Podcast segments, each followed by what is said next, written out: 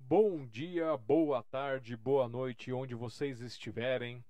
Muito obrigado por estarem conosco aqui em mais uma live entrevista. Hoje, dia 22 de abril de 2021. Vocês estão acompanhando aqui no canal oficial no youtube.com.br Sociedade Mundial dos Poetas, com retransmissão na nossa página oficial lá da Sociedade Mundial dos Poetas no Facebook. Então você pode assistir pelo Facebook, mas se quiser mandar perguntas, tem que mandar pelo nosso chat aqui. Então, muito, muito obrigado por todos que estão aqui. Se você estiver assistindo posteriormente, muito obrigado por estar assistindo conosco também. Este link é o link oficial dessa live de hoje. Então você pode assistir agora, pode assistir posteriormente. Se precisar sair, você volta e continua assistindo. Compartilhe esse link com várias pessoas, para o mundo todo conhecer mais essa arte, mais esse fragmento de amor, de carinho, de poesia que vai se revelar para essa noite aqui para nós. Lembrando, esse é o nosso registro histórico mundial que a Sociedade Mundial dos Poetas faz para vocês. E vamos trazer aqui nessa noite um novo convidado. Para quem não me conhece, eu sou Alexandre Jazara, presidente da Sociedade Mundial dos Poetas, organizador e fundador desta live entrevista e do Café com Poesia, que é um encontro presencial que, devido ao que está acontecendo no mundo hoje, só vai voltar provavelmente agora em 2022. Porém, Estamos realizando ele de forma digital lá no youtube.com/barra Café com Poesia. E nesse sábado, dia 24, a partir das 15 horas até as 18, teremos é, nosso sarau digital, onde você pode mandar seu áudio, seu vídeo ou entrar ao vivo com a gente fazendo esse sarau digital. Depois, mais para frente, explico para vocês. Se gostar do nosso projeto, tá aqui em cima, apoiar.smtp.com.br. Vai lá, tem os nossos links, nossas redes sociais, tem outras formas de apoio, tem o nosso padrinho, tem várias coisas legais lá e você pode escolher. Você pode compartilhar nosso material, você vai estar nos apoiando. Você pode curtir, comentar, se inscrever nos nossos canais que você vai estar nos apoiando. E se você puder financeiramente também, venha fazer parte, porque este projeto da Sociedade do Café com Poesia, ele não tem nenhum fundo é, vindo privado, nem fundo vindo é, público, do, de dinheiro público. Então nós fazemos por amor e por loucura. Por isso nós temos o nosso Pix aqui, contato.smdp.com.br. E é isso aí. É, quem quiser me conhecer um pouquinho mais também, aqui embaixo, alexandrejazara.com.br. Tem mais poesias, tem as minhas músicas e tem link para os meus canais. E já aviso, caiu lá no meu YouTube, youtube.com.br você vai cair num mundo paralelo, onde tem música, tem comida, tem poesia e outras maluquices também. E vamos começar essa noite aqui, vamos chamar o nosso convidado dessa noite. Quero que todos recebam aqui é, com a gente Cadê meu tecladinho? Pode funcionar? Ah, tô apertando o mesmo número. Quero que todos recebam aqui essa noite com a gente o musicista e literato Newton Nazaré.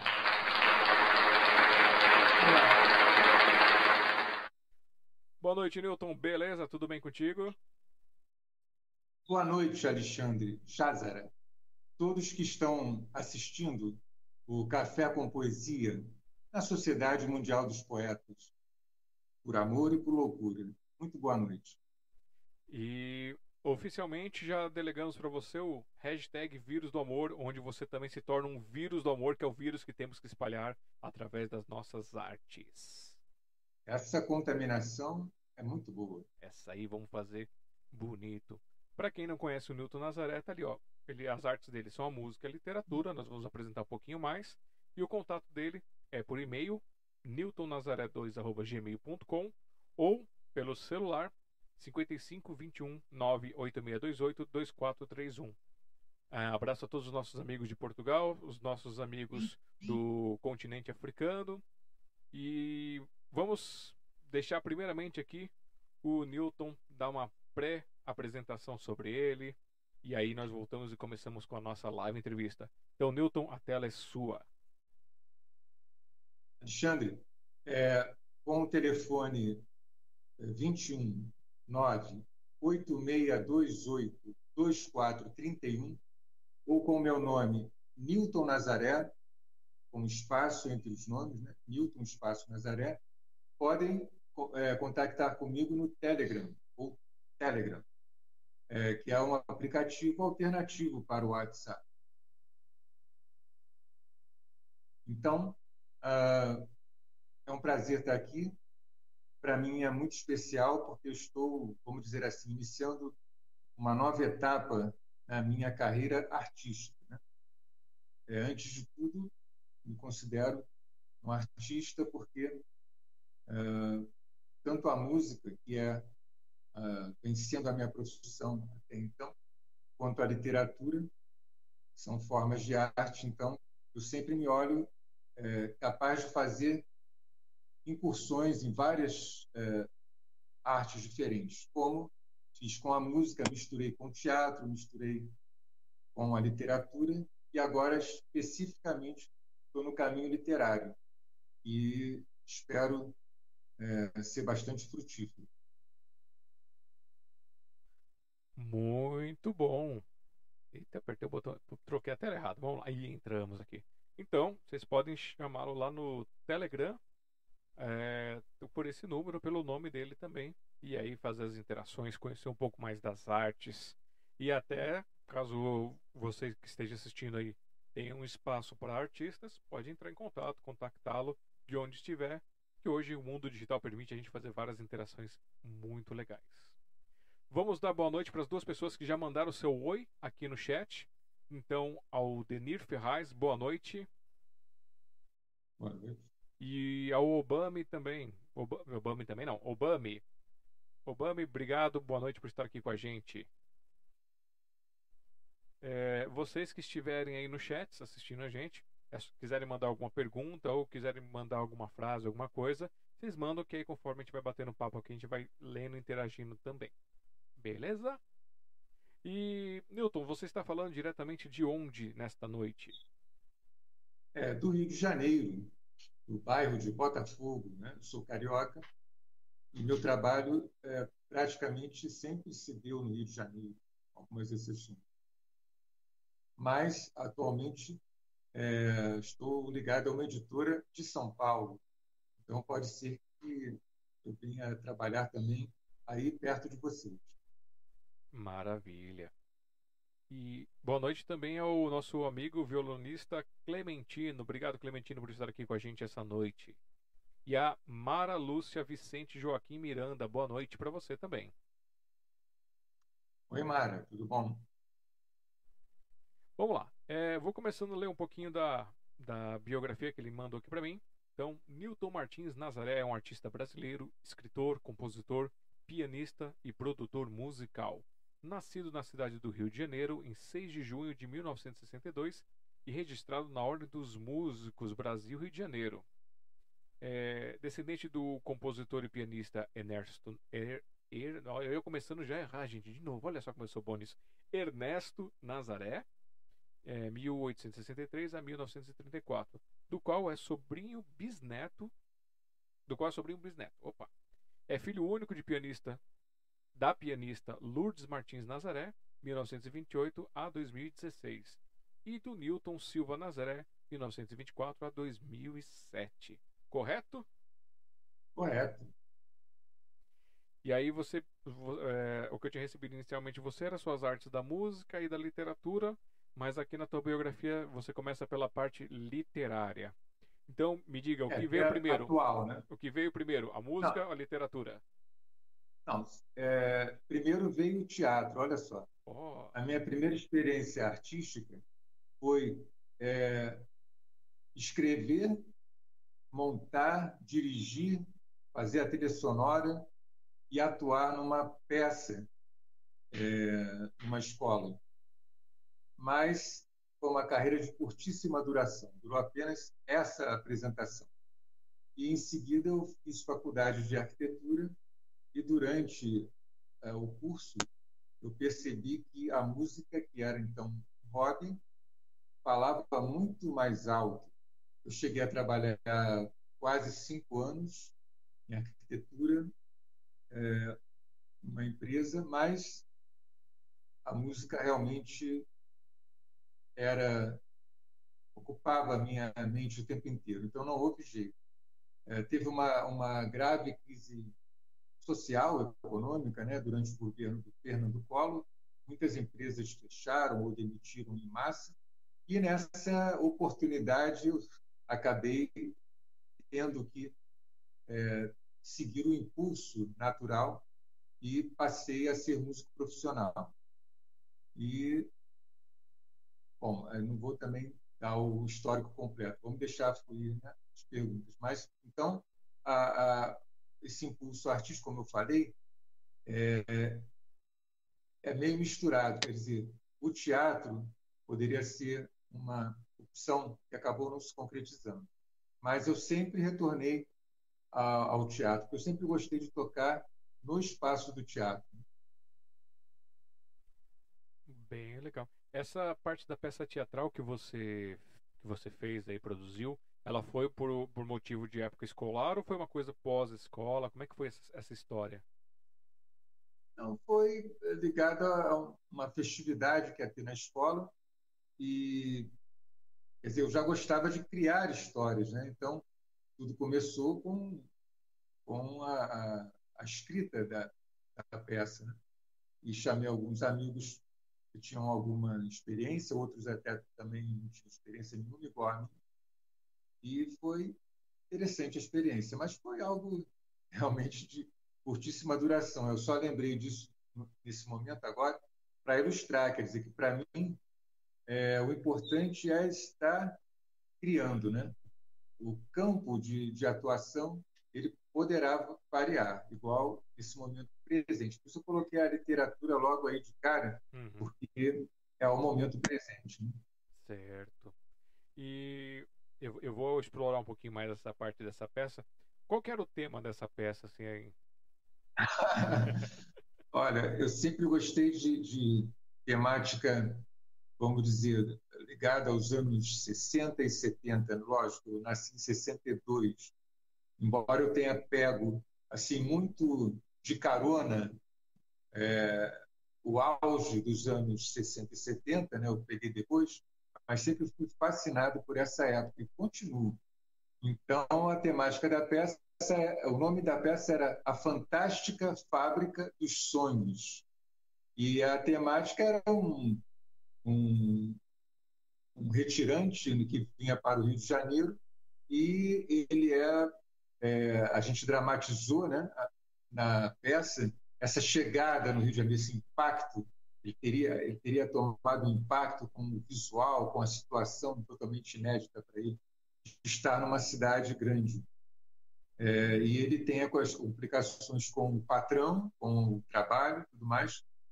É, no final, as coisas se invertem. É, é uma coisa que também eu sempre gosto de fazer isso, mistura a realidade a fantasia. Né? E me diz uma coisa, é, por, por você ter essa veia musical, a tua peça tinha essa pegada mais musical ou não? Era mais. Como é que era a pegada Tinha, tinha trilha, trilha sonora completa. Evidentemente que não apareceu nenhum fiscal para recolher direitos, era tudo de disco, né? É, então era é, não não era uma trilha original na época eu não é, eu era um músico assim muito iniciante então não eram composições minhas até não haveria como gravar e tudo mais é, foi tirado do disco mesmo eu selecionei as músicas é, distribuí no roteiro e um amigo meu simplesmente foi o DJ lá colocando as músicas na hora certa e você ainda tem esse material dessa peça guardado? Não, não. Eu lembro, posso até escrever, adaptando né, uma, para uma visão atual minha até, mas não, aquilo se perdeu com aquela única experiência. Então, vocês aí que já passaram por aqui, vocês que estão acompanhando a nós, vocês veem que é muito comum que é, nós que criamos as coisas muitas vezes acabamos por perder este material ou por questão de forças é, externas, né? Porque aconteceu uma mudança, alguma coisa, ou mesmo porque às vezes acontece da, da gente mesmo não dar aquele valor para aquele material por uma posterior, posterioridade. Então vocês veem que isso é natural, gente. Acontece. E aí, se você consegue lembrar, é bom porque se reaviva e faz parte dessa história que acaba brilhantando. Afinal, o que somos hoje são pedacinhos de várias coisas do que fomos ontem. Exato. É, Newton, é, aproveitando que você falou que você era músico, é, músico iniciante, é, qual era o teu instrumento inicialmente?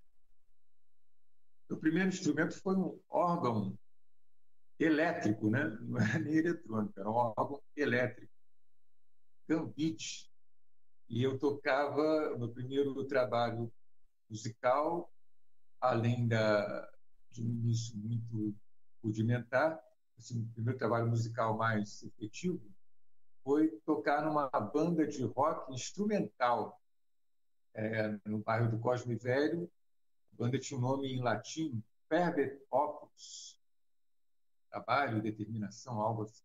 E era rock instrumental, até porque a cena é, do rock dos anos 80 e 90 ainda não estava formada.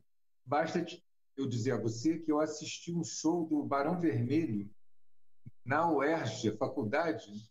Eles tocaram na UERJ, estavam prestes a gravar o primeiro LP e o Cazuza estava lá cantando. Olha, foi, posso te dizer que foi muito mal recebido. O público não gostou, todo mundo foi embora.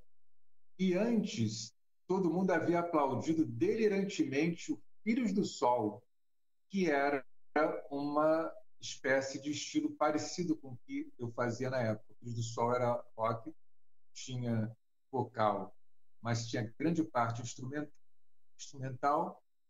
Eu lembro que o líder, o vocalista e guitarrista era o Rogério Meanda, e depois ele montou um trabalho, Filhos do Sol, assim, para o circuito alternativo, chegou a se apresentar no Circo Voador, eu vi esse show, mas nada aconteceu, porque a cena é, jovem, de música jovem, foi ocupada totalmente por aquele rock tipo Barão Vermelho, é, Kid Abelha, aí em São Paulo, é, o Traje a Rigor e etc.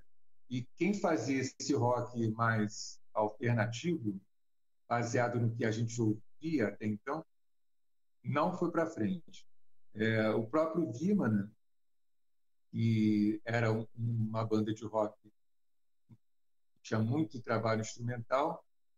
Do Vimana saíram três expoentes desse novo rock comercial brasileiro, que foram o baterista Lobão, o cantor Hit, recém-chegado da Inglaterra, e o guitarrista e cantor Lulu Santos.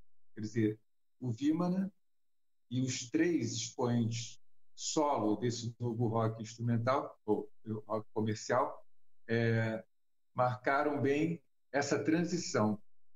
Então, quando chegou essa, essa onda de rock é, comercial, eu também tentei aderir. É, tive algumas bandas, como Expresso do Rock, e a, a que teve mais penetração foi o Fruto da Imaginação, eu cheguei, inclusive, chegamos, inclusive, a nos apresentar no programa Jô Soares 11 ainda no SBT, aí em São Paulo. E foi uma entrevista, um, depois da nossa apresentação, é, tocamos ao vivo, e foi muito interessante. Mas é, fizemos até outros programas de televisão, o Milkshake da Angélica, na antiga TV Manchete, aqui no Rio de Janeiro, Helena Pittman, alguns programas de televisão, mas não conseguimos um contrato de gravação. E a banda simplesmente parou nos trilhos, não chegou nem a acabar. Vamos acabar, alguém brigou? Não. Tipo assim, a gente faz muito show, mas não consegue gravar, então vamos morrer na praia. É, e só duas pessoas, inclusive eu, prosseguimos na carreira musical. Aí eu fui fazer um circuito é, de música ao vivo é um circuito de clubes.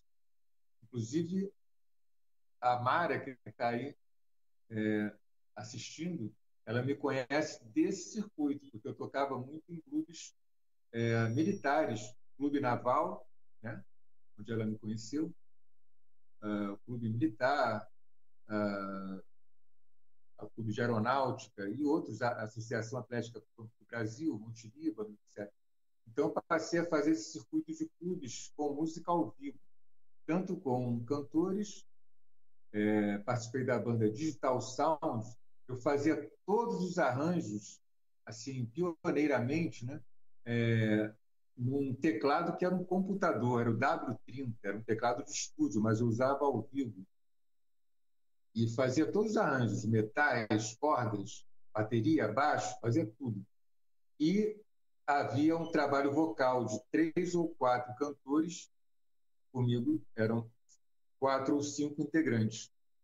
Eu era a banda e eles faziam um trabalho vocal. Mas depois eu passei a trabalhar sozinho ou em dupla com alguns desses cantores, outros. É, e esse trabalho foi bastante interessante porque eu aprendi muita coisa, né?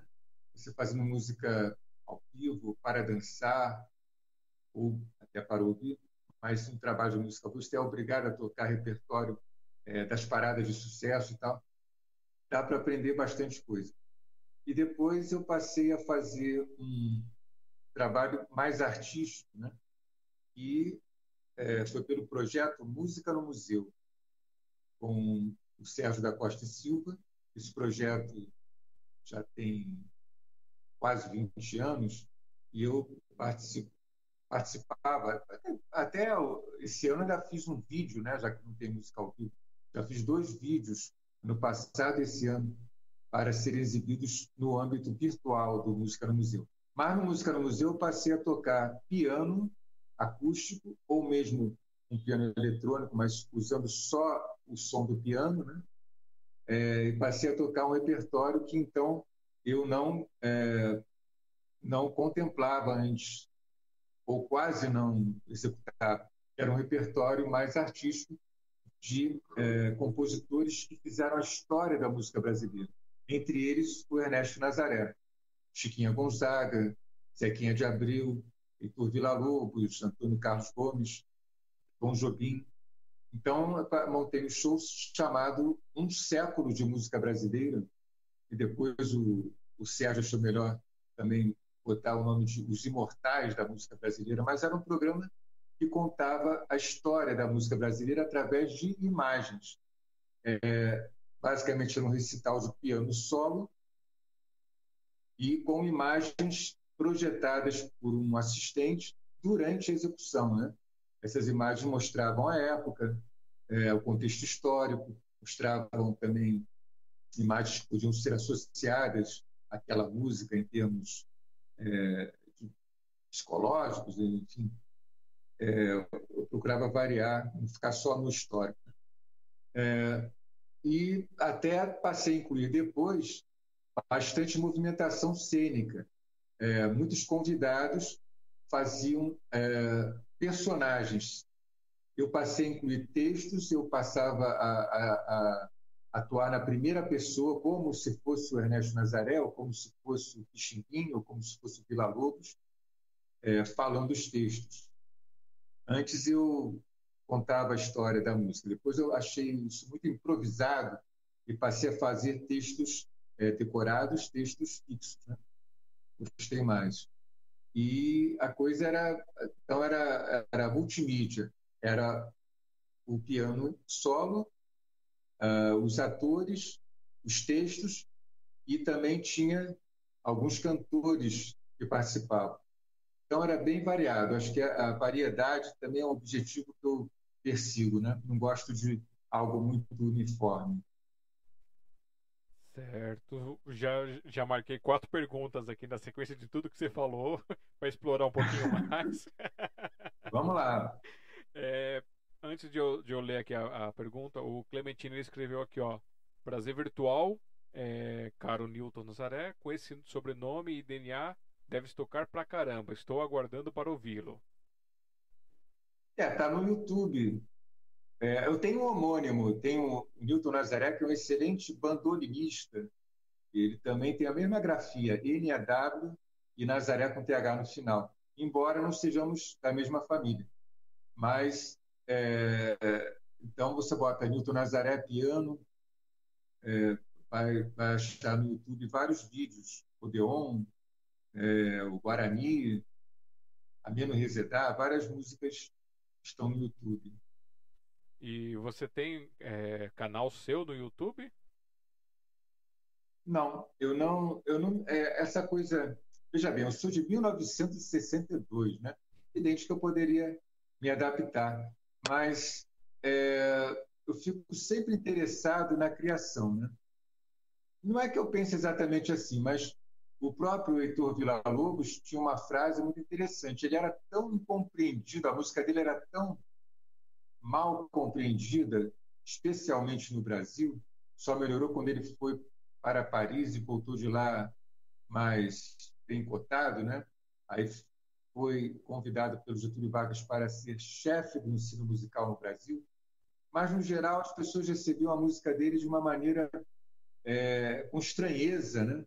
com um pé atrás. É, era mais o nome que ele já projetava do que as pessoas realmente se identificarem com aquela música ousada. Então, ele tinha uma frase muito interessante. É, eu escrevo para a posteridade. Então, satisfazia com isso. Não que eu, eu, eu tenha essa pretensão ou pense exatamente assim, mas eu acho que a música, a arte é eterna. Né? Então, eu não, não acho que a, é, o aspecto comercial ele vem em primeiro lugar. Eu acho muito, muito difícil é, me posicionar assim como um youtuber, um divulgador, um empresário. Eu já fiz esses, essas atividades é, comerciais, né? E não gosto, não gosto. Acho, acho, que eu me sinto muito mais à vontade dedicando meu tempo à criação. Hum. É, por exemplo, na literatura, né? É, com a, a, possibilidade de estar na editora, na editora Matarazzo, é, eu fico assim muito é, satisfeito de ter o livro é, com a logomarca da editora e com o código de barras, é um produto, né? É, não penso assim, puxa vida, eu podia vender um milhão de exemplares desse livro de uma hora para outra, se eu fosse isso, youtuber, se eu, sei, não me atrai muito, não. Uhum. Eu acho que é um trabalho, né? quem faz esse trabalho tem que trabalhar muito, é um trabalho sério, e eu prefiro concentrar meu trabalho na criação. Eu acho que é muito válido, mas não, não vou ser eu que você, o meu agente, não. Não, é, eu pergunto isso porque, assim, às vezes você pode fazer uma coisa mais descompromissada, que nem o, o, meu canal aqui que eu falei no começo, com coisas variadas, ele é um espaço meu de teste, né? Já teve um tempo que eu pensei em me dedicar, mas depois eu falei, não, vou deixar lá. Se eu quiser cantar alguma coisa, se eu quiser ler alguma coisa, eu vou colocar lá para registro meu de alguma composição que eu fiz. E se alguém gostar, acompanha. Então, você acaba tendo um repositório digital. E aí isso vira um histórico, né? Para outras pessoas. Às vezes é mais fácil. Alguém, ah, eu quero acompanhar seu trabalho. Em vez de a pessoa ficar caçando em vários lugares, como por exemplo no YouTube, ele permite que você faça playlists e aí você coloca os vídeos de onde tem. Então, se você tiver vários vídeos espalhados pelo YouTube, você consegue colocar em playlists separadas e só fazer um repositório, sem pensar é, num ganho realmente financeiro, mas como uma forma das pessoas terem um local para centralizar o trabalho. Então, assim, essa Não, é a visão. Tenho, né? Eu tenho um. Está fase finalíssima de execução um, um site, um website, foi feito por um profissional, eu encomendei para ele. E você vê que eu não fico muito preocupado com isso, que ele já me falou várias vezes, oh, só falta finalizar. Está legal, vou, vamos nos falar e tal. Eu nunca finalizo. Mas em breve vai ter o website concentrando todas essas informações. E eu até associo, eu associo o, uma frase do Andy Warhol, que era um, um artista norte-americano é, de vanguarda, vamos dizer assim, que se notabilizou pela por transitar na pop art nova-iorquina. Então, ele fazia colagens é, multicoloridas, etc. E ele tinha uma frase nos anos 60, que era o seguinte: no futuro, ou seja, hoje dia, todo mundo será famoso por 15 minutos. Essa era a frase mais conhecida dele. Não é que todo mundo é famoso hoje por 15 minutos, mas eu digo assim: todo mundo tem um pouco de fama né, pela internet, é, seja aquela fama no grupo ou nos grupos que participa, ou expande mais um pouco, alguns expandem muito, mas é sempre algo que parece assim muito pulverizado, né? Então, por incrível que pareça, eu tenho saudade, embora nunca tenha participado né, do elenco de uma gravadora, eu ainda acho que o processo, é, muitas vezes cruel, de uma gravadora, de ter um elenco e todo mundo ficar barrado, ainda era mais interessante do que agora, que todo mundo tem as mesmas chances e é tão pulverizada. Parece que não há nenhuma, é, não há um interesse real. Você antigamente você ficava é, tinha uma rádio aqui no, no, Rio de Janeiro que era Eldo Pop. Era uma rádio que tocava basicamente rock progressivo, que era o rock do qual sou fã até hoje, que era feito para ouvir.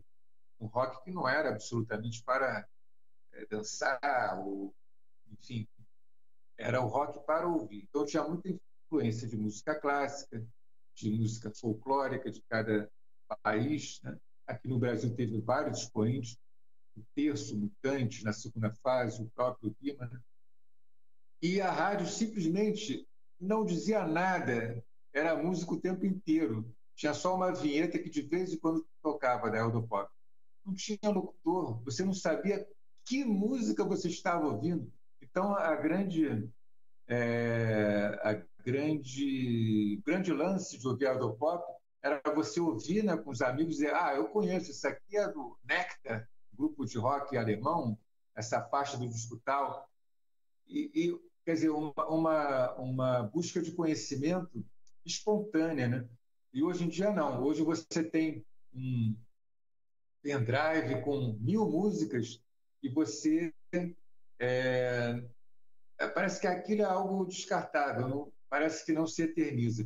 E, e todas essas bandas de rock progressivo da época continuam em atividade. Isso é interessante. Eu acho que é esse tipo de música que vai passar para a posteridade. E coisas assim como, como muito comerciais, que tá, dão evidência total a cada ano ou a cada década, talvez, no máximo, vão cair num total esquecimento, eh, não vão ter fôlego.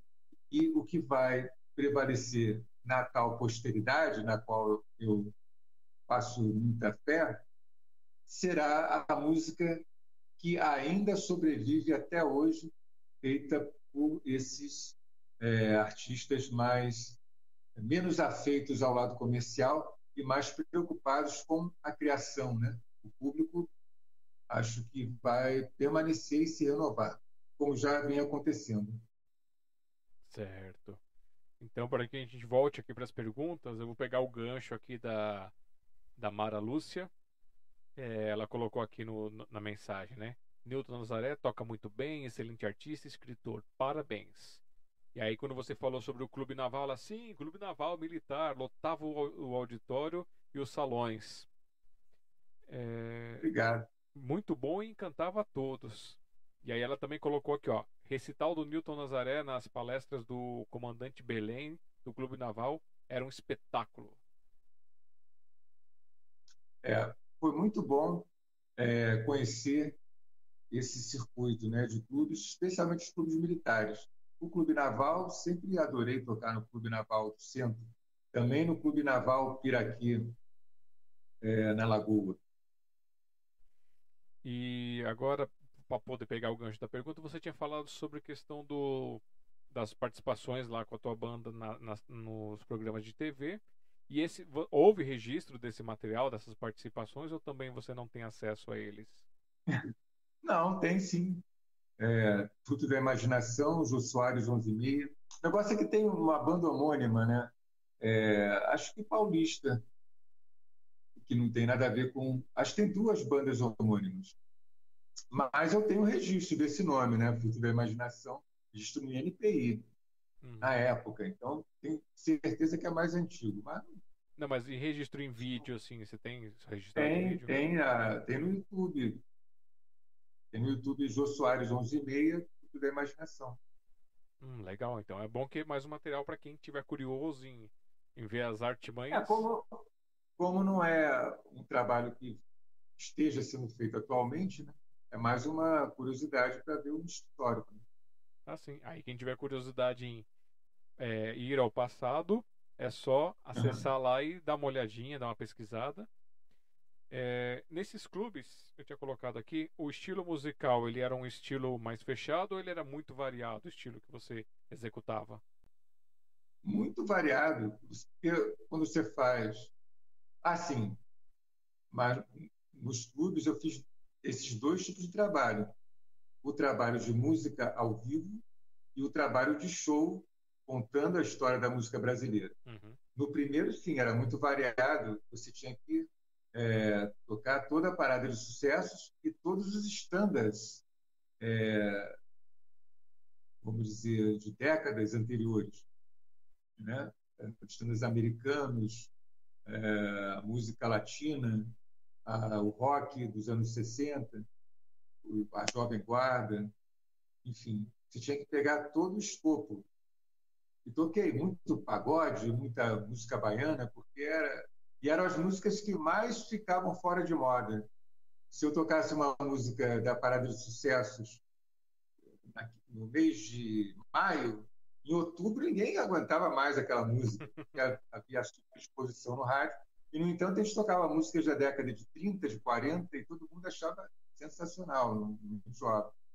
É o que eu te falo, né? A música feita para o momento e a música que não é feita para o momento, que ela, ela se permite durar. Né?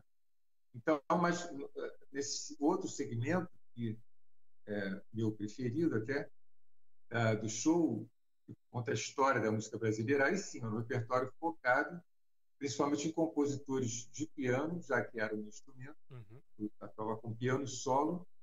Então, é, os compositores, inclusive de música instrumental, porque ah, ah, eu pego desde ah, Carlos Gomes, que era um compositor paulista, Antônio Carlos Gomes, desde a estreia do Guarani lá em Milão, na Itália. Com a ajuda do Dom Pedro II, ele é, conseguiu se projetar, estudar e se projetar na Itália com a ópera de temática brasileira, o Guarani.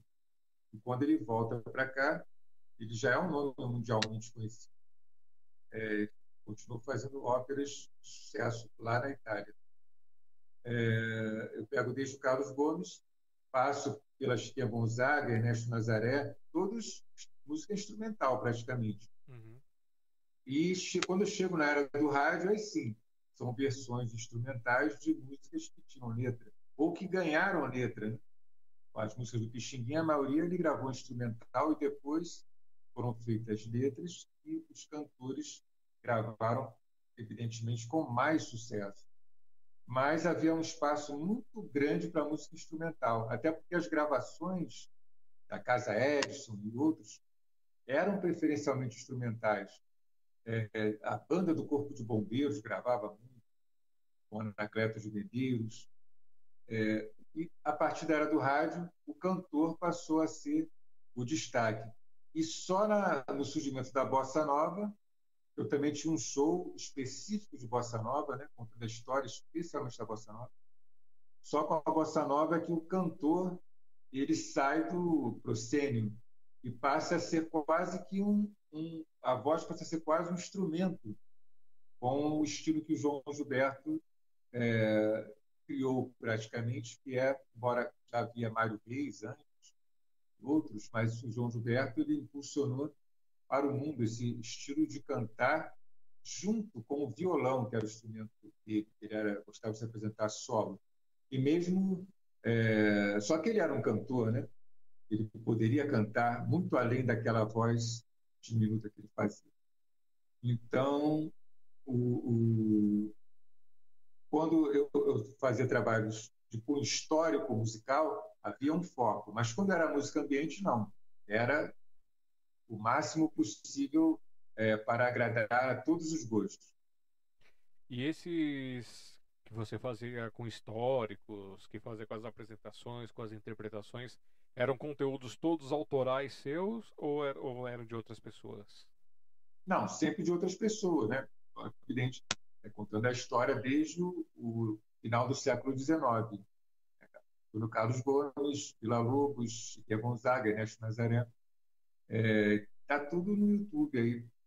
Você pode até eu fiz dois vídeos há pouco tempo para o projeto Música no Museu. Um deles é um resumo dessa minha trajetória. É, o nome que aparece lá é no YouTube. Eu tenho que lembrar agora. Deixa eu ver. Mas se botar Newton Nazaré, vai aparecer Os Imortais da Música Brasileira. Os Imortais da Música Brasileira.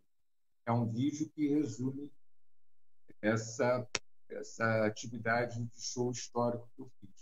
Embora não mostre essas participações teatrais que eu falei, é, mostra só tocando piano. Tem uma filmagem legal, com três câmeras, editada, né? que foi feita quando eu toquei na Biblioteca Nacional, do Auditório Machado de Assis. Então, tem entremeado com coisas mais.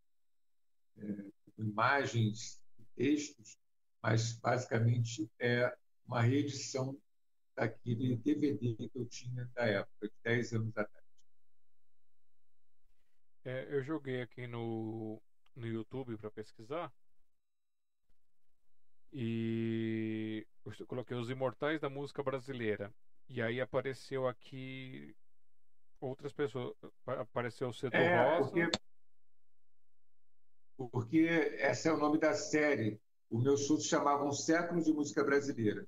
Mas o diretor do Música no Museu é, propôs colocar o nome da série que tinha outros artistas fazendo um trabalho semelhante. Igual não, porque o meu trabalho sempre foi muito personalizado.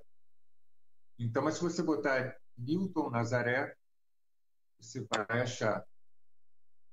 Eu achei um aqui, mas é uma pessoa. Que está escrito aqui? Ó, Os Imortais da música brasileira, os gêneros internacionais, Newton Nazaré. E é um, um, uma pessoa com violão. Então é o meu homônimo. Bota piano. Deixa eu dar uma olhadinha aqui. Aí achei que é dia 14 de março. Newton Nazaré, pianista, documentário sobre os imortais da música brasileira. Aí tá mostrando aqui. Pronto, é isso aí. É, tem um, ban começa com, um bannerzinho e vai Começa com a estátua, a estátua do Carlos Gomes em frente ao Teatro Municipal. Lá, já já vai aparecer depois desse banner. É, tem, tem, uns, tem dois vídeos aqui de banners. Então depois eu vou colocar, vou colocar aqui então um pouquinho na tela para vocês. Deixa eu compartilhar aqui no, no, Ok. Deixa eu pegar aqui, cadê? É o 5? Não, é o 6. Eu vou colocar só um trechinho e aí depois, se vocês quiserem, vocês vão lá assistir tudo. Deixa eu jogar aqui na tela. É... Eu vou pegar aqui o trechinho aqui, vamos pôr aqui uns Aí eu estou interpretando todas as músicas ao piano. 53 minutos e 16. É. Ah, pera aí, deixa eu, deixa eu pôr som, senão ninguém vai ouvir, né? Eu, eu mutei o som de fundo. Vamos lá.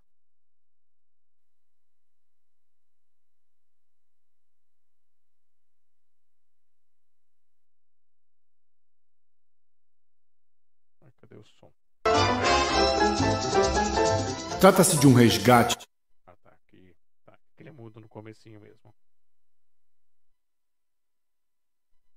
Vamos lá. 30 segundos.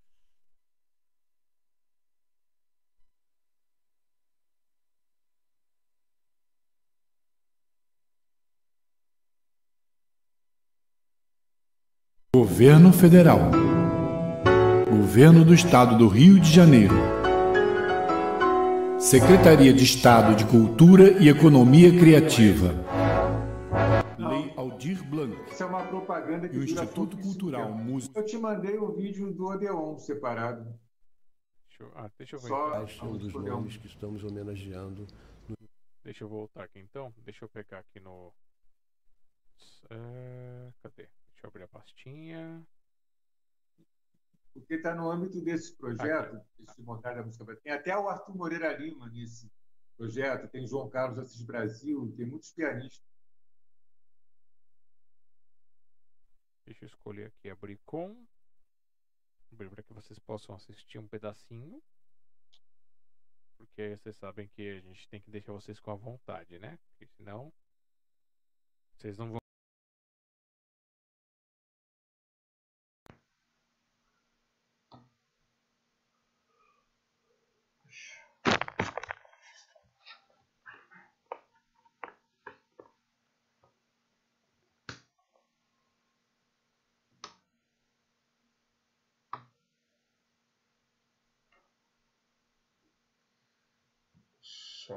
Som. Voltou, som. Ok, acho que agora voltou. Ah, é um WMV, ele quer abrir com o programa aqui, então eu vou ter que compartilhar o programa. Ah, deixa eu fazer, deixa eu abrir aqui no outro programa. Vamos abrir direto pelo programa e eu compartilho com vocês. Deixa eu voltar aqui. Enquanto eu vou preparar, vou colocar aqui na tela. É...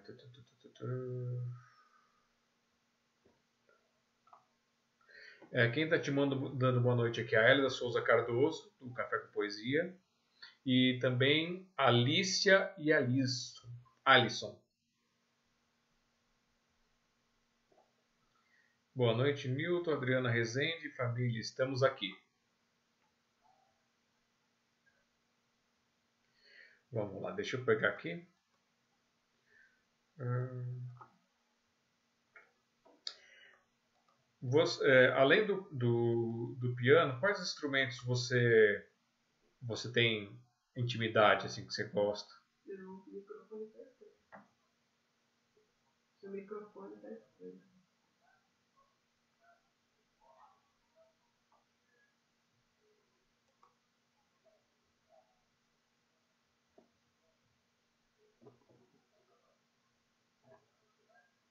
Saindo a voz dele?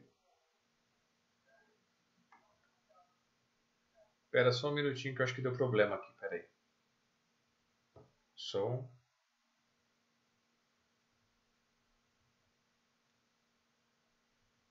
Tá.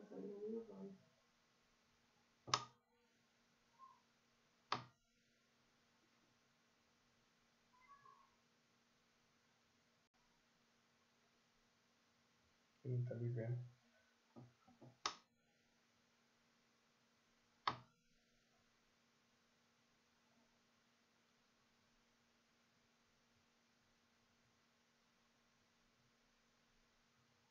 Som. A mesinha aqui desligou. Cortou tudo que você estava explicando sobre os instrumentos. Fala um pouquinho para ver se está saindo o seu som. Espera aí.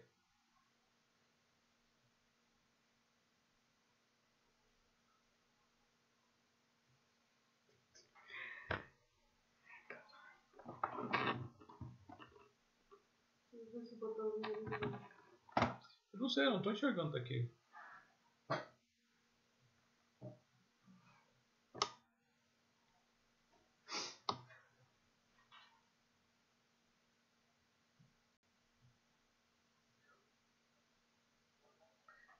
Som. Tá cortando de novo. Segura, segura um minutinho se você estiver me ouvindo. Segura um pouquinho porque eu não sei o que está acontecendo aqui com o som.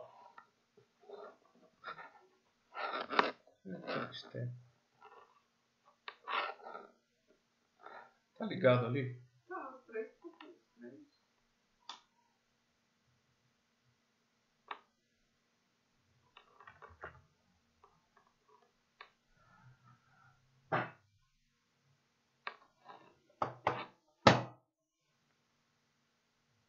Som. Teste.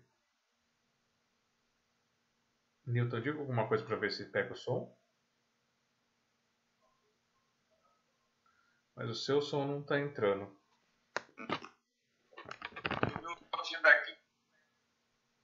Espera que eu... Espera que eu reiniciei aqui. Fechar.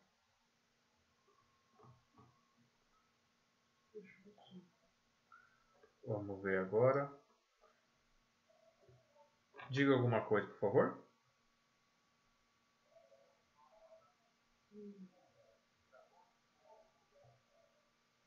Aqui pra mim tá aparecendo.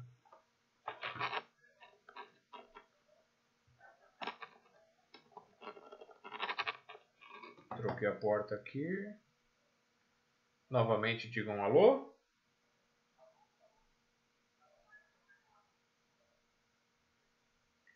Pois é. Desligou de novo.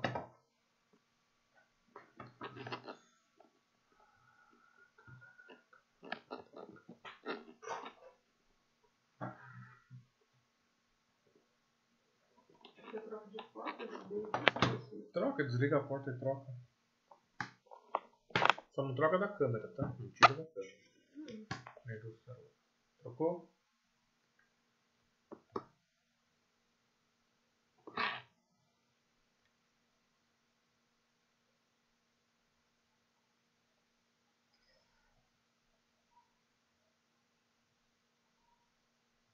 Esse lugar que você colocou tá fazendo chiado. Troca comigo com o. Vou ter que desligar. Não, não, peraí. O que, que você fez aí? Eu só tirei. Não fiz nada. Só- Tá. Então troca o, o do celular. Será que azulzinha aqui tá ruim? Você troca, só troca aí de posição. Trocar com quem? O celular, né? É, com o celular. Vou desligar os dois. Peraí, deixa eu trocar aqui, voltar pra tela. Aqui.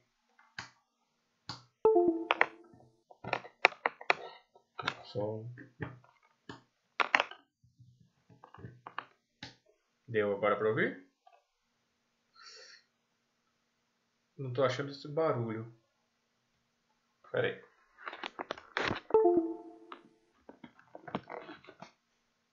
Barulho de novo. Aí, peraí. Aí. Sumiu o barulho. Deixa eu ver aqui.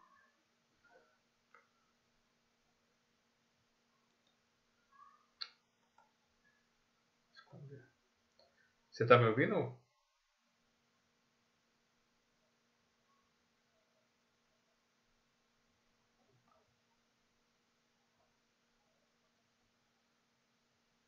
E agora? Agora.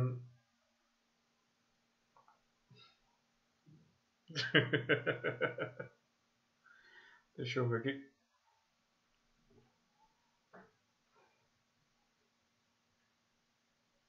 É, não, na verdade não foi nem o vídeo que deu problema. O problema foi a mesinha aqui que ela resolveu desligar.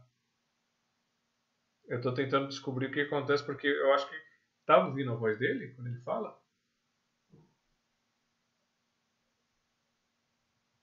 Não.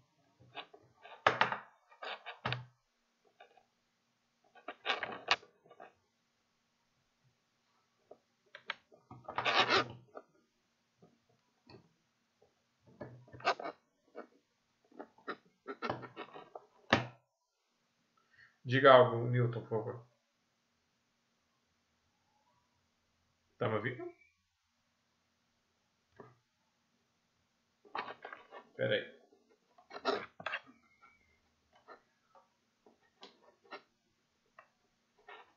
Você tá me ouvindo agora? Fa- diga alguma coisa. Não, o seu som não, o seu som não tá entrando, não sei porquê.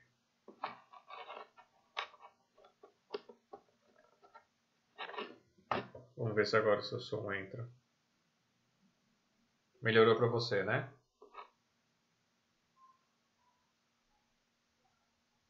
Diga alguma coisa, por favor.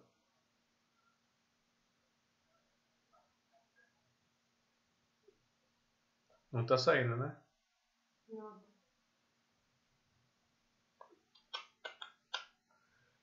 Gente, estamos com um pequeno probleminha técnico aqui, que a, a- o chinesinho aqui decidiu dar problema. Panaca ali. Deixa eu ver aqui, deixa eu ver aqui que eu resolvo aqui. É, vou pegar outra mesa. Eu vou colocar você numa outra mesa aqui. Espera só um minutinho que eu vou te colocar numa outra mesa de som aqui.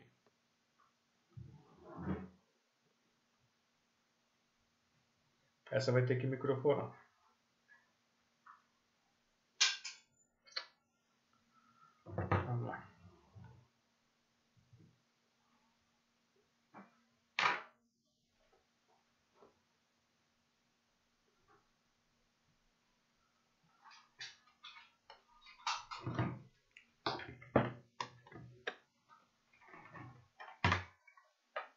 Vou te conectar nessa mesa aqui.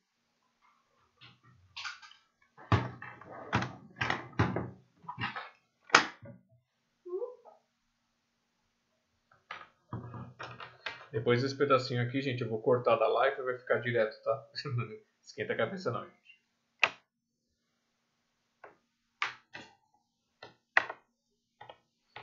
Aqui.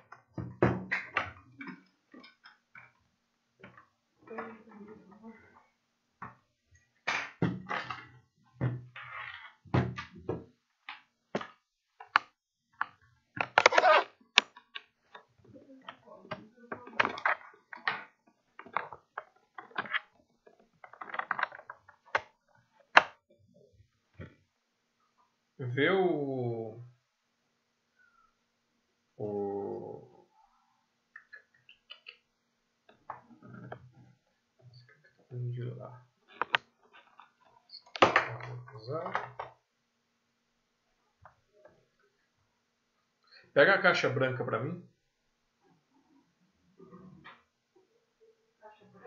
Isso. A caixa branca do café. Isso.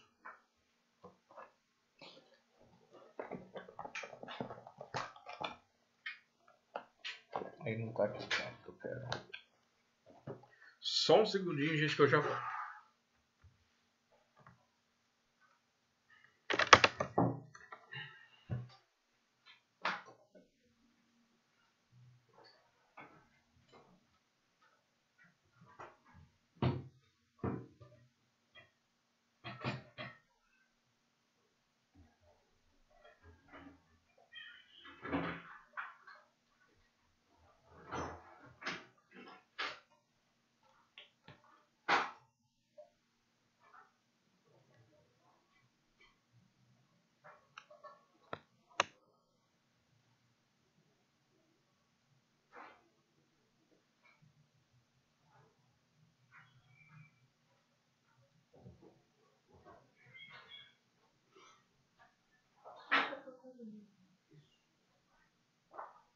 Dá pra fazer. Você ligou aí? Não, liguei não. Agora só fazer um teste.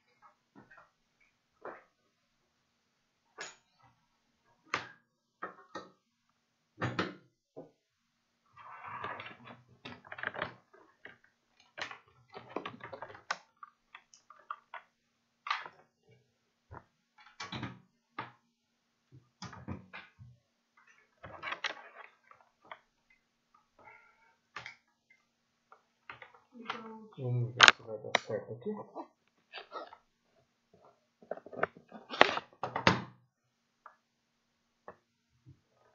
Som, som. Som, um, dois.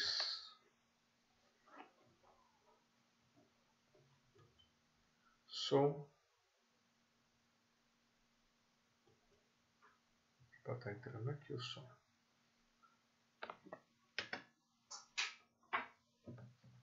Acho que esse cabo. Vamos fazer então do jeito que fazia antes daqui. Esse cabo aqui parece que não está funcionando. tá? É, desconectei. De cima. Em cima.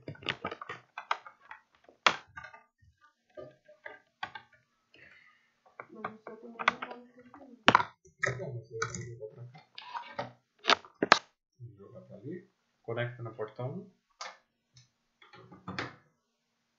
Aqui. É, tá me ouvindo? Tô ouvindo. Maravilha. Deixa eu pegar aqui.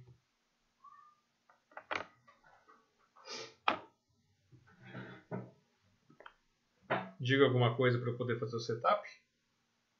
Estamos de volta. Beleza, Café com poesia. tô, tô microfonando você. É, aqui está o meu. Som de captura. Eva, confirma para mim se está saindo pro pessoal. Deixa eu voltar aqui para a tela. Pessoal, acho que agora a gente, a gente vai ter que fazer no, no- da forma anterior, que era microfonando o, o convidado. Mas faz parte do processo. Tá saindo a voz dele mais bem distante. Mas o quê? Distante. Distante eu só arrumo aqui no- na altura do som. Alô, som. Estou ouvindo bem. Maravilha. Então, vamos, vamos dar sequência. É, você vai me posicionando. Então, como eu tinha te perguntado, é questão de outros instrumentos musicais. Então, Não, eu sempre, sempre fui tecladista. Piano, órgão e teclado. Mas por força de fazer arranjos eletrônicos, eu tive que conhecer o que todos os instrumentos faziam. Né? Então eu passei a assim, ser quase que um maestro formalmente. E passei a fazer esses arranjos digitais, é, tendo que conhecer o que faz um baixista, o que faz um trompetista, o que faz um violoncelista. Lógico que dentro da, das certas limitações, mas para fazer um trabalho, digamos, orquestral, é, te- tive que aprender a, a- não a tocar o instrumento, mas saber o que faz o Ouvi. instrumentista de alguma forma. é, mas você, você chegou a se interessar em aprender algum outro instrumento ou não? Sempre foi? Não, não. Eu, ah, na- no máximo, uma época na- nessas bandas iniciais, eu cheguei a tocar violão para compor é, estilo mais é, direto, vamos dizer assim, mais ritmo, talvez. Muito pouco, assim, considero toque violão. Certo. O que foi? Tá, mas tá ouvindo direito ele, não tá? É, só barulho lá ali. Ah, é o gatinho. Não, Gatinho?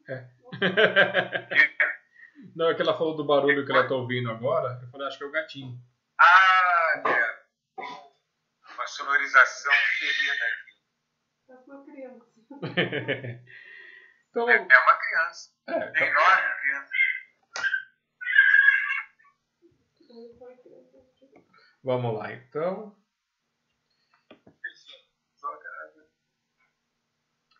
E aí, eu vou ler então essa parte musical para a gente poder dar essa, esse mergulho aqui na tua biografia.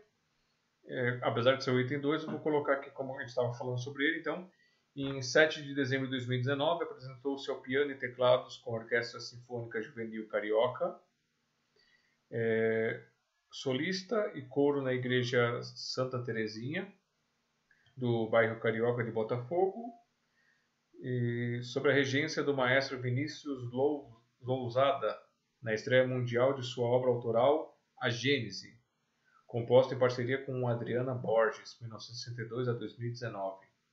Em agosto de 2020, participou do é, 15º Rio Arpa Festival Online, com sete transmissões do vídeo A História da Harpa pelo YouTube.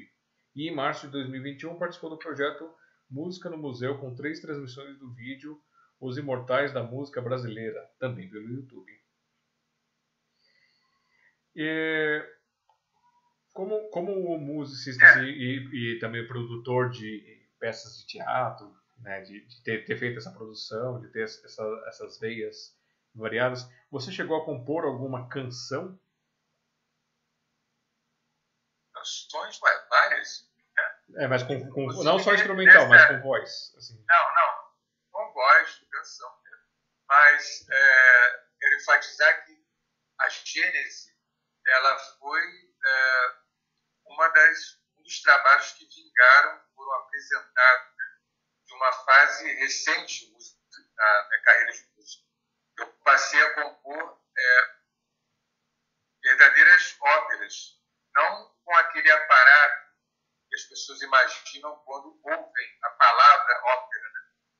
Né? É, mas, no caso, a Gênesis foi apresentada com uma orquestra jovem da- de estudantes é, do ensino fundamental, estudantes da- do município Rio de Janeiro, um projeto muito interessante, a orquestra nas escolas, e eu conheci a, a diretora do projeto, a Mona Martins, e ela é, programou a- a- o calendário de 2019, em dezembro, a apresentação da minha obra cultural, a Gênesis.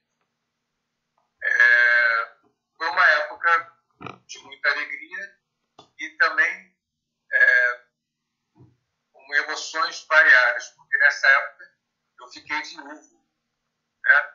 e a, a Adriana Borges também era parceira né, desse trabalho, desses é, é, trabalhos operísticos. Nós fizemos vários.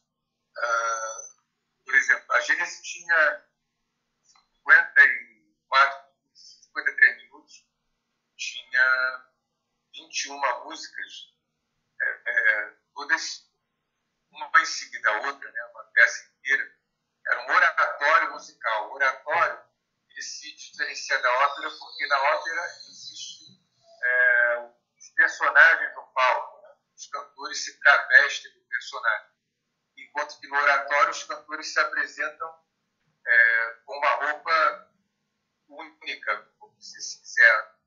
Então não tem aquele compromisso de ser um personagem. Geralmente é escrito na terceira pessoa, sempre uma, um narrador contando a história. Os cantores são narradores.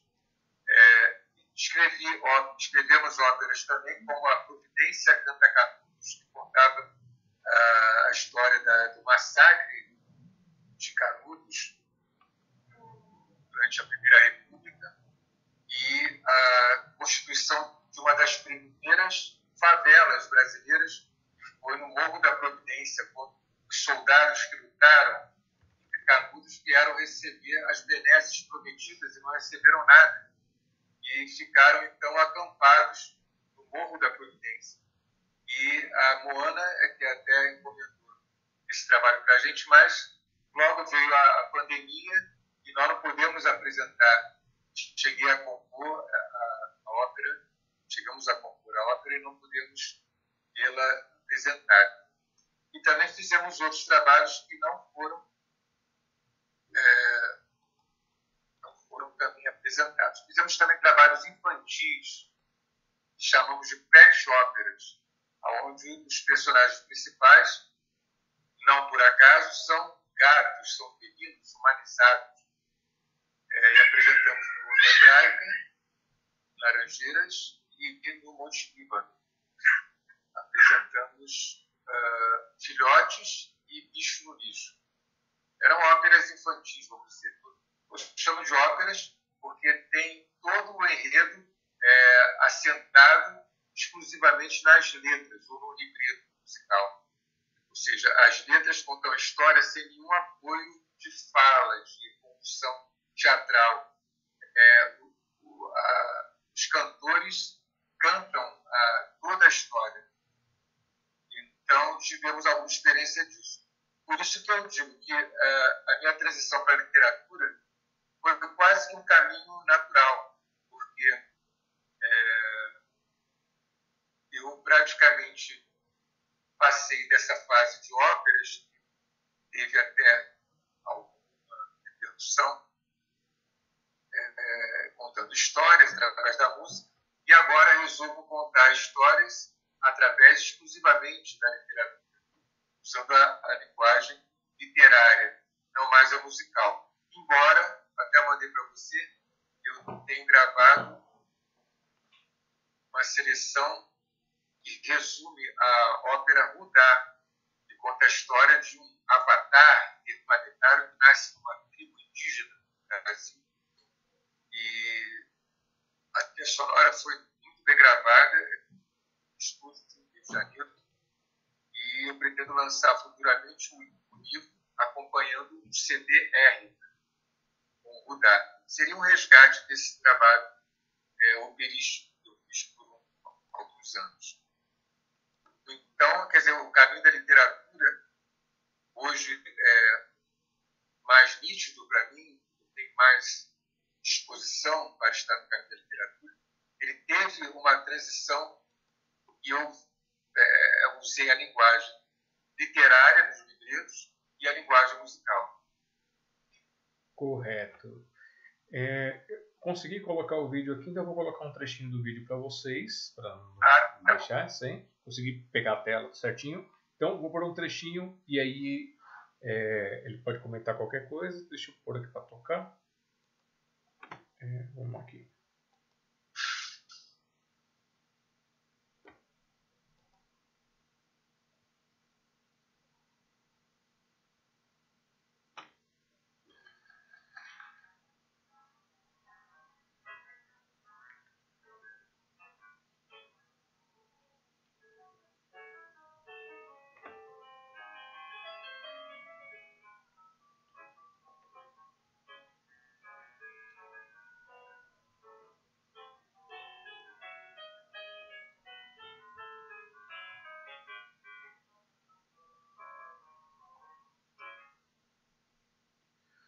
Ok, esse aqui foi só um trechinho para vocês. Essa aí é, é Chiquinha Gonzaga, né? Não, Não é Ernesto Nazaré. Ah. É porque essa música, Odeon, ele compôs, inclusive ele foi o editor dessa música, né? A edição da, a partitura está no nome dele. Ele compôs quando ele trabalhava no cinema homônimo, Odeon, que não é o atual, era um cinema que tinha na Avenida Central, atual Odeon. É, é, e ele compôs homenagem ao, aos donos do estabelecimento. Trabalhava na antessala do cinema, antes da única sessão diária. E Rui Barbosa era um dos habituês que iam lá só para ouvir o Ernesto Nazaré tocar. Só que na minissérie que foi passada na televisão, é, entraram várias músicas que não eram da Chiquinha Gonzaga. E as pessoas associaram todas seriam dela. Chiquinha Gonzaga é uma compositora incrível, trabalhou é, com teatro, é, fazendo, musicando operetas e, e, uma quantidade incrível de composições, acho que cerca de duas mil composições. E o Ernesto Nazaré com uma produção até mais modesta, de 200 e poucas composições, ele conseguiu uma penetração interessante, porque ele trabalhava diretamente com os editores, é, ele tocava ele era pianista demonstrador em casas que vendiam partituras, as casas de música. É, então, ele tinha um contato direto com os editores. Então, ele conseguiu fazer com que a sua obra, através das partituras editadas, chegasse até os dias de hoje, o que não aconteceu com alguns contemporâneos dele. Certo. Deixa eu só fazer um teste aqui. Hum, tá. É, então, para deixar registrado. E, e, mais, mais um. Diga, diga. Musicalmente, tecnicamente, é, essa música Odeon ela, ela é uma, uma concepção muito interessante, porque a melodia são três partes, né? A, B, C, e forma um dó, é A, B, A, C, A. Parte A repete três vezes. Essa parte A ela é muito interessante porque é uma melodia para ser tocada com a mão esquerda. A região que vai do médio para o grave.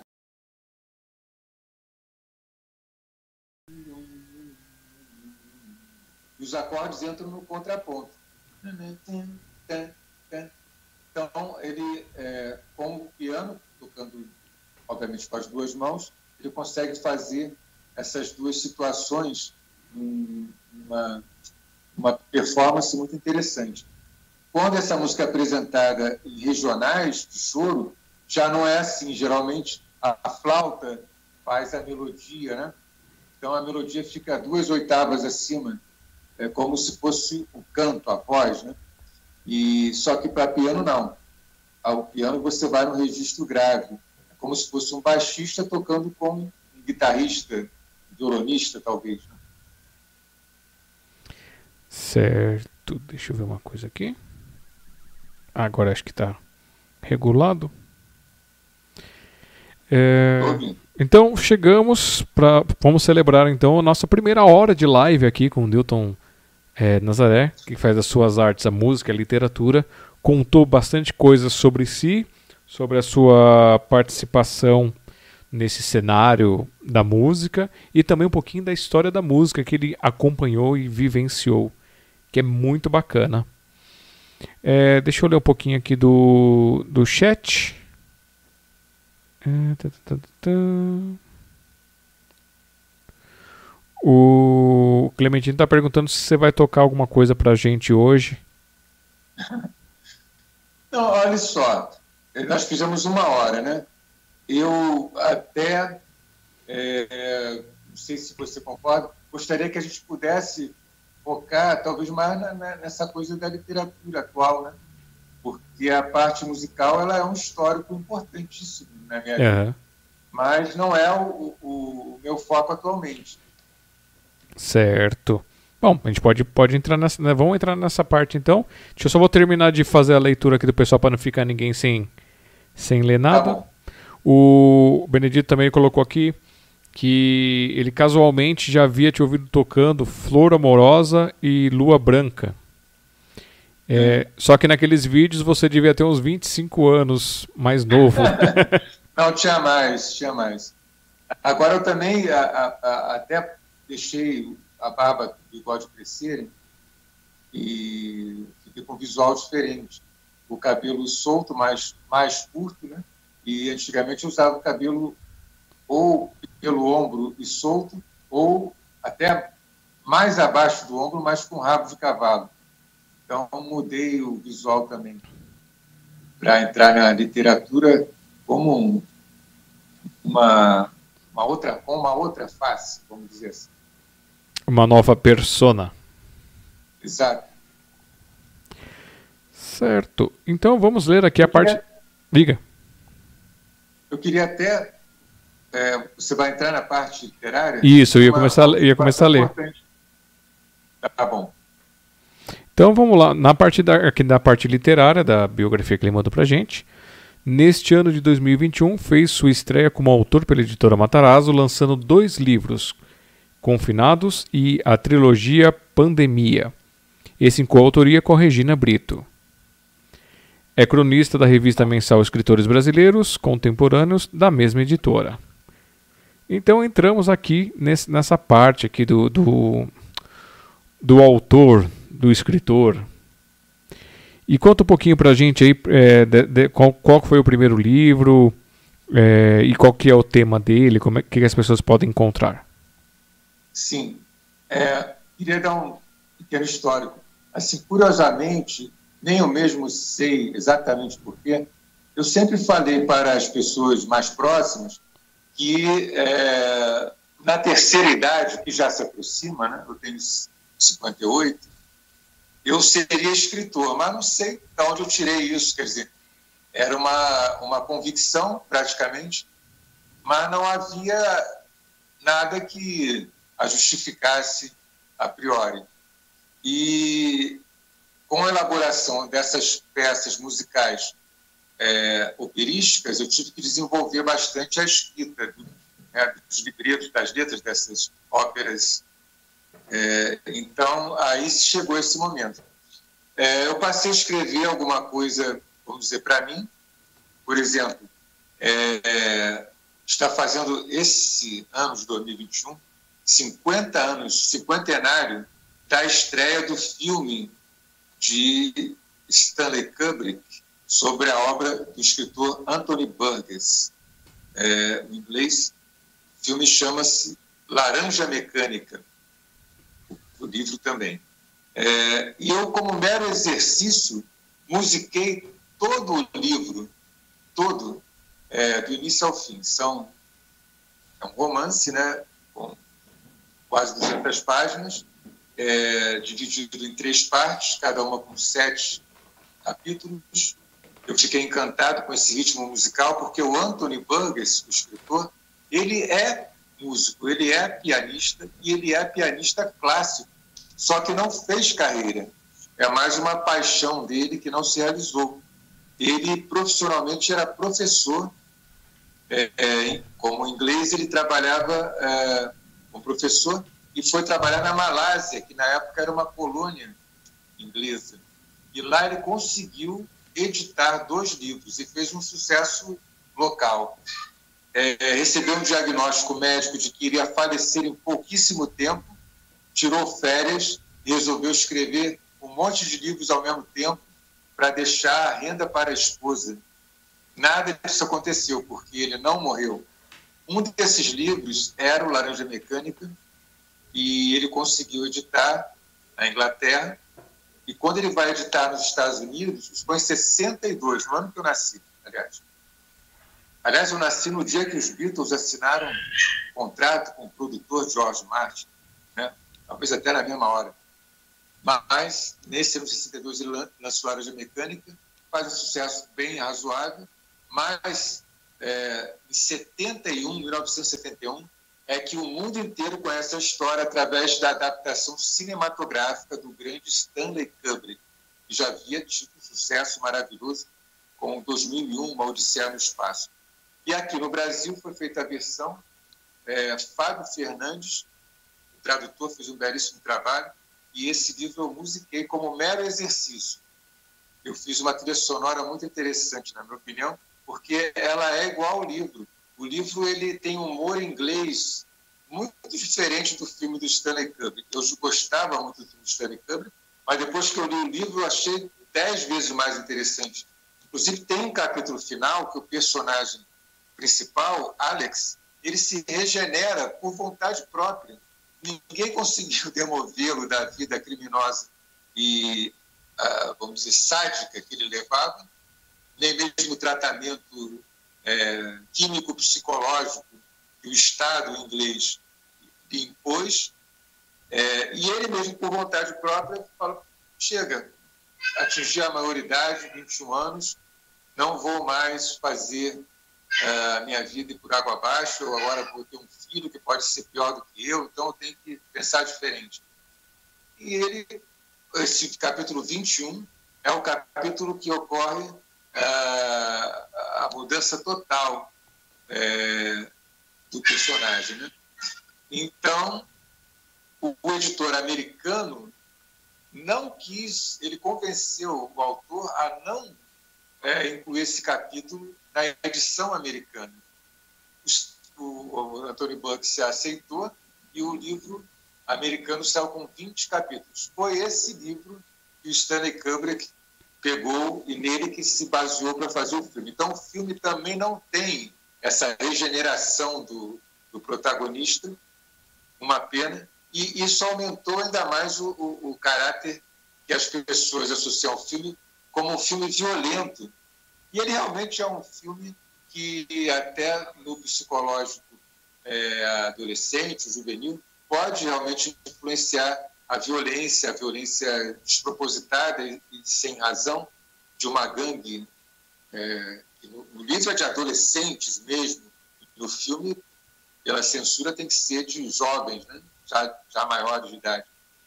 É, mas o livro não, ele é, na minha opinião, um libelo anti-violência. Ele mostra a violência, mas o tempo todo ele está jogando com a, a, a, as contradições disso. E o, o, o, protagonista, ele, na verdade, é uma vítima dos próprios atos. Os pais, que no filme são bobocas, que não conseguem impedir a vida criminosa do filme, no livro são aproveitadores, que usufruem do, do dinheiro que ele traz para casa. Tanto que ainda, quando ele vai preso, colocam um inquilino jovem, também como ele, no lugar para ter uma renda extra, para compensar aquela perda. Né? Porque viveu numa sociedade planificada, com trabalhos assalariados é, por baixo, né, ganhando por pouco. Então, sentem falta daquele dinheiro precisam alugar o quarto. Então, quer dizer, o, o filme do Stanley Kubrick é genial, mas é totalmente o oposto ao, ao livro. Eu fiquei afastado com o livro e musiquei o livro. É um trabalho que está aí inédito, mas tem cerca de 50 músicas, com, com letra. É, adaptei o texto. E, e, fiz outros trabalhos que também é, foram para frente. É, então, com a eclosão da pandemia e até com a absoluta impossibilidade de trabalhar com música, eu resolvi trabalhar com literatura. É, aí vem um capítulo muito especial na minha vida, porque eu fiz um texto, né, um manuscrito original, digitei, e passei para a, a minha prima, que já também é autora, a escritora Samara Nunes, ela fazia o trabalho de diagramação, de capa, enfim, de copy desk, eu passei para ela. E na hora de fazer a revisão, eu lembrei é, da Regina Brito. Nós já havíamos conhecido há, há alguns anos, aliás, algumas décadas atrás, é, e lembrei dela e a procurei. Ela inicialmente disse que não, não estou fazendo mais revisão, estou em outro. Mas como eu insisti e li a primeira crônica, o Confinados, né, confinados. É uma reunião de 12 crônicas sobre a temática da pandemia, com personagens comuns, vivendo situações comuns, mas nesse estigma né, da pandemia. Aí li a, a primeira crônica, ela se entusiasmou, achou que valia a pena é, fazer a revisão. E foi interessantíssimo porque a gente viu que ainda havia, havíamos sido namorados nesse passado distante, e ainda havia a velha chama ainda ardendo. Então, a gente não pensou duas vezes. Nós hoje estamos casados no mesmo teto e desenvolvendo a, a, a nossa vida com nossos gatos que a gente ama e com a literatura que a gente ama é, a gente investe muito tempo e esforço na produção de obras literárias. E aí veio a trilogia Pandemia. Propus a ela que fizéssemos uma coautoria, o que na música é comum, né? É, ter uma parceria, na literatura não é muito comum, embora não seja mas não é comum. Então eu propus ela essa parceria, ela aceitou. Escrevemos a quatro mãos a trilogia Pandemia, também com a temática do confinamento, da pandemia, mas é, focando nos espaços culturais. A, a, a cura do artista que não pode trabalhar, né? o cinema, a livraria, o teatro, estão editados, estão fechados, quase. Então, o, o, o livro contempla de uma maneira real e é, fantasiosa é, três pontos reunidos. Três volumes separados, e aí discutindo com a Thais Matarazzo, a nossa editora. A gente achou que era melhor juntar em um volume e fizemos um formato de bolso. E a, a Regina teve essa ideia de resgatar o, a edição de bolso, porque parece com o celular. Já que o celular é tão popular, é tão, é, vamos dizer assim, quase que uma extensão do corpo de muitas pessoas. Então, o livro, nesse formato, poderia ser mais atraente. Já o Confinados, ele é no formato tradicional, do A5, né? E ela também lançou junto um livro infantil, Quando os Gatos Conversam com Você, é um livro ilustrado e com poucas páginas, e também serve para todas as crianças de todas as idades. Mas então essas produções com a temática da pandemia se tornaram mais urgentes, né? E foram essas que a gente lançou agora. As outras estão na fila esperando. Tem muita coisa ainda para desaguar. Vamos ver. Ó, oh, então tem mais material vindo por aí para o pessoal curtir. Sim. E você pode ler um trechinho do do, claro. dos livros para o pessoal conhecer, ter um gostinho? Sem dúvida. Eu vou pegar algo curto, né? Para não ocupar muito tempo. Aqui. No Confinados, é, são 12 crônicas.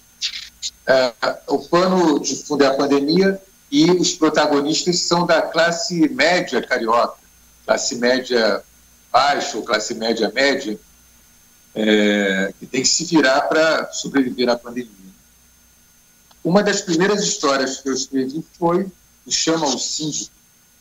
É, na verdade, um ping-pong de diálogos, não é uma narrativa. É quase todo, é todo ele é, é um ping-pong dos protagonistas, o marido e a mulher, que subitamente ficaram obrigados a conviver diariamente o tempo todo e às vezes não dá certo. Então, vou tentar interpretar aqui. Pronto, amor. Suas meias brancas já estão secas. Sei. Você não quer trocar as meias? Não. Por quê?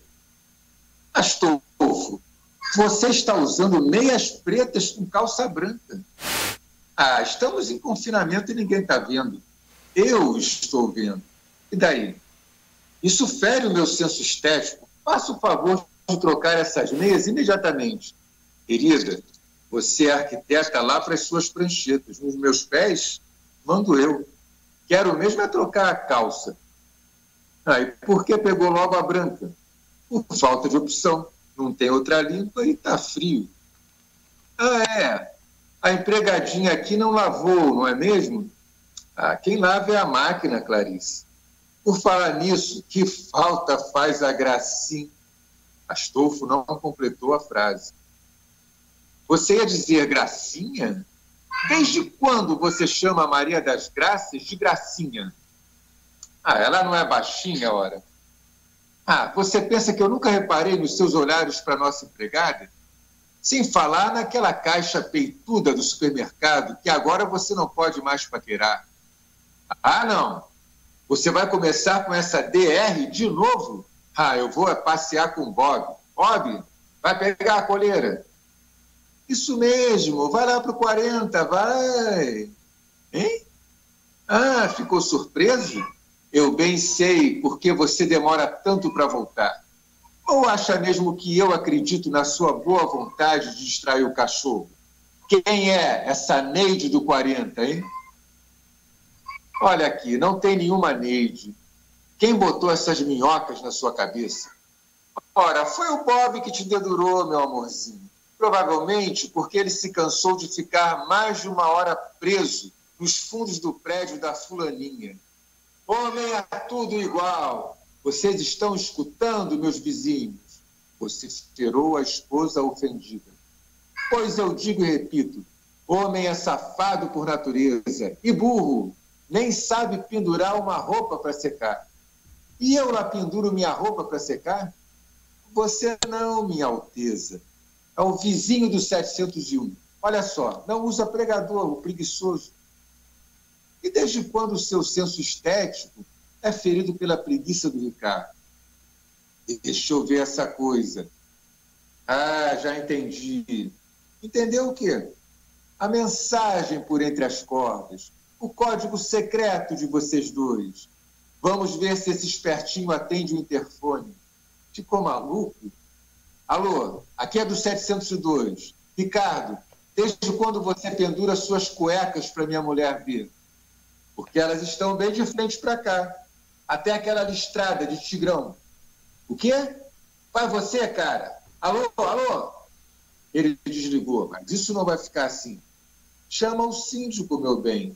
Ah, o síndico sou eu, ora. É mesmo. Pensei que tivesse se esquecido disso, porque já faz dois meses que você não faz jus ao prolabore do condomínio. Você sabe muito bem que nós estamos em regime de isolamento social e eu nem posso marcar reunião para discutir o caso desse Dom Juan de minha tigela. Esse camarada mora sozinho e vive cheio de namoradinhas, em plena pandemia, e ainda arrasta asa para minha mulher. Sua mulher? Ah, faz seis meses que você não faz jus a isso também, Astolfo. O que essa Neide faz contigo que eu não fazia, hein? Para mim, chega. Eu vou para a rua agora, de uma vez por todas. E a pandemia? Dane-se. Entre o narrador. Astolfo nunca mais voltou, muito menos para pegar as suas meias brancas. Clarice nunca o perdoou, por sair assim, quer dizer, de meias pretas e calças brancas. E o Bob, contente, agora passeia com o Ricardo. E esse aí, mostra pra gente a capa do livro, coloca aqui em cima pra gente poder ver. Confinado. Confinado. E aí, onde o pessoal é um... adquire esse livro? Nós estamos vendendo pelo correio. É, o contato é, pode ser pelo Facebook da Regina, né? que muitos estão assistindo, Regina Brito. E nós entregamos pelo correio, chega em uma semana em todo o Brasil por um preço módico. Os três livros, né? O Confinados, Trilogia Pandemia,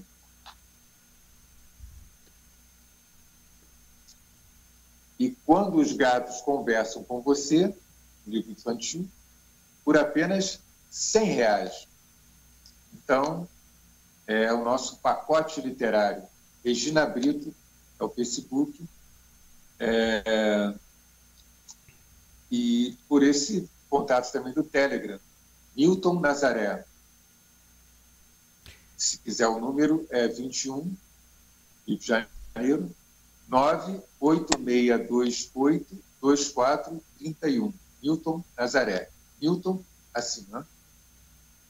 N-E-W, T-O-N, espaço, N-A-Z-A-R-E-T-H, Newton Nazaré. É, é, aí vocês podem conferir. Aqui em cima está o número que vocês estão vendo agora. E embaixo aqui do, do Newton aqui, vocês estão vendo o nome dele para vocês poderem procurar lá no Telegram. Isso. É, o, esse, você falou sobre os confinados. E a, a trilogia, ela, ela aborda o mesmo, é, o mesmo tema? Ou você já partiu para um outro segmento na trilogia? Não, é, o pano de fundo é o mesmo. É o mesmo? É a pandemia. Mas o, o estilo é bem diferente, porque, vamos dizer assim, é mais sério e mais fantasioso. Por exemplo, o teatro do supermercado, ele é o primeiro conto, ele é o mais extenso. É, o livro tem 90 e poucas páginas. Não, não, tem mais, tem 120 e poucas páginas. No formato de bolsa.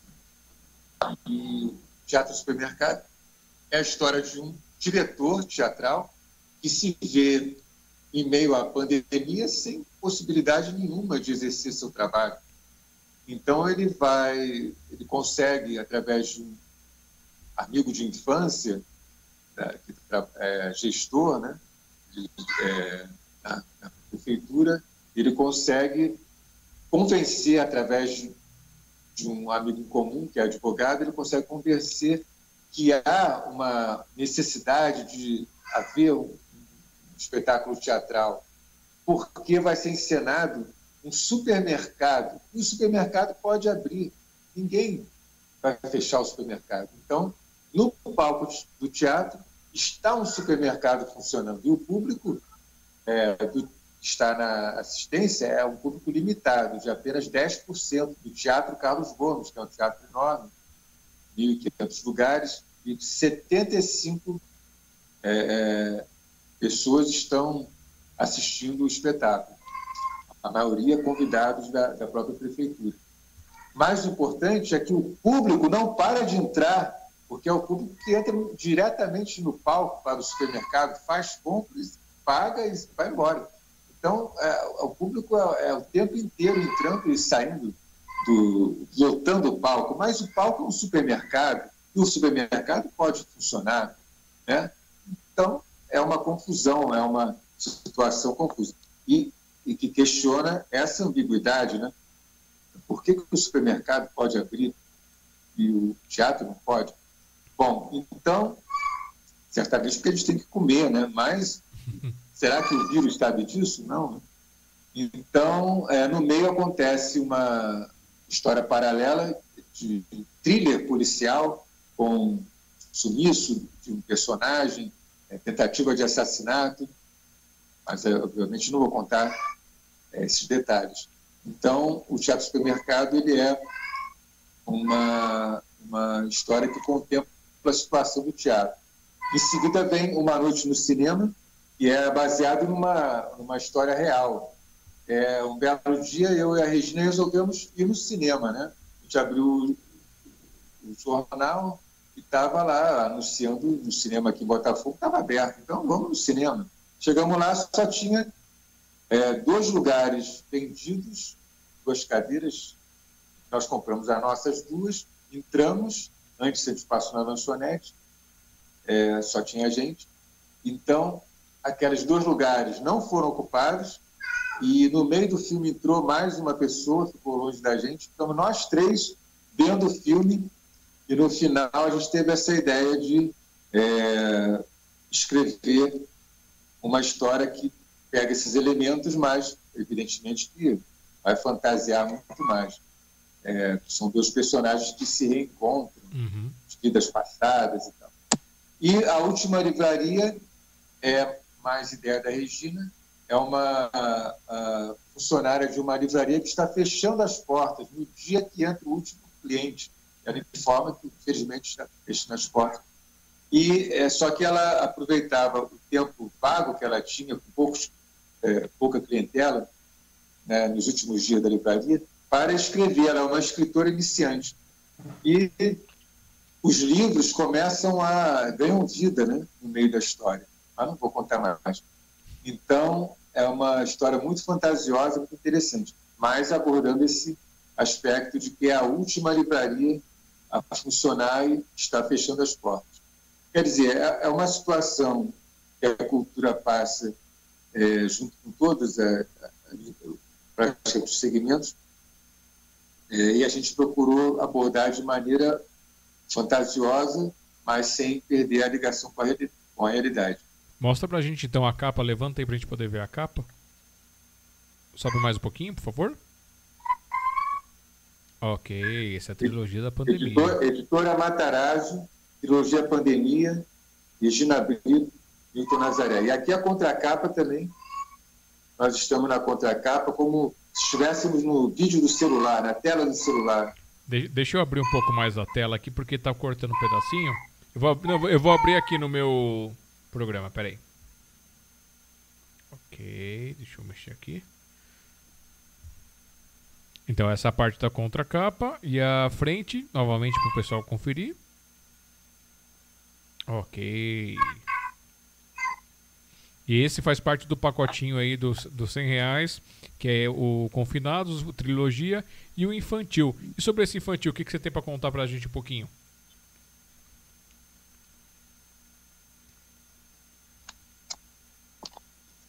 Ele é totalmente ilustrado, né?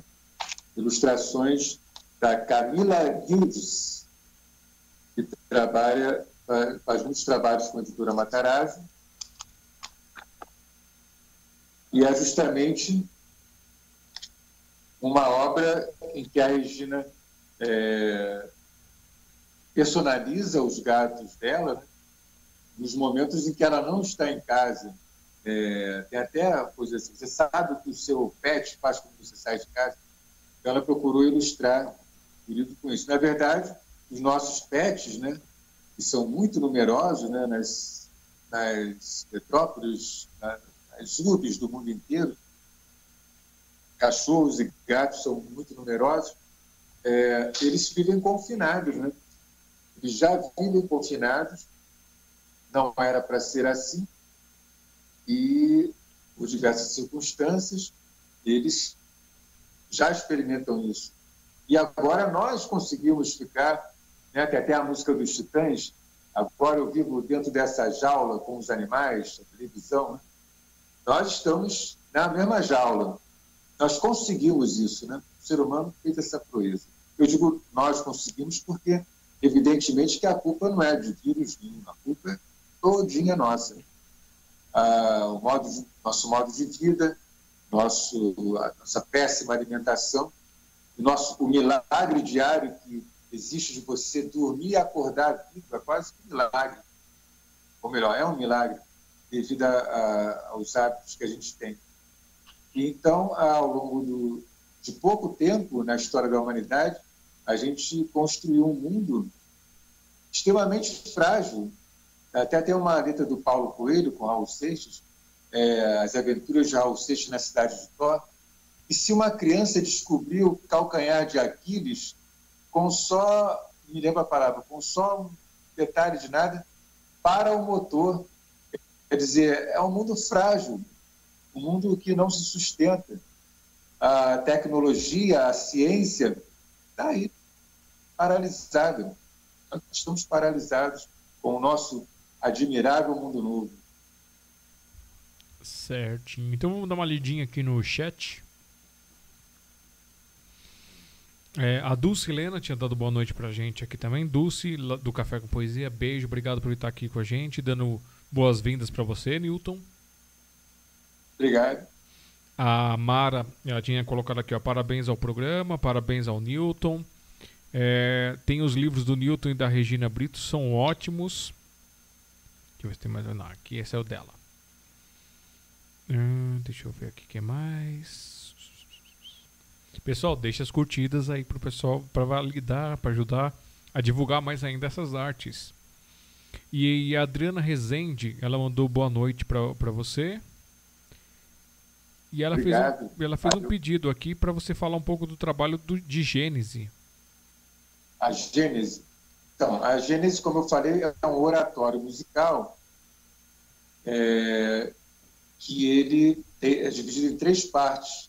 A primeira parte é a criação, a criação do mundo. A segunda parte é a história de Adão e Eva. E a terceira parte é a Arca de Noé.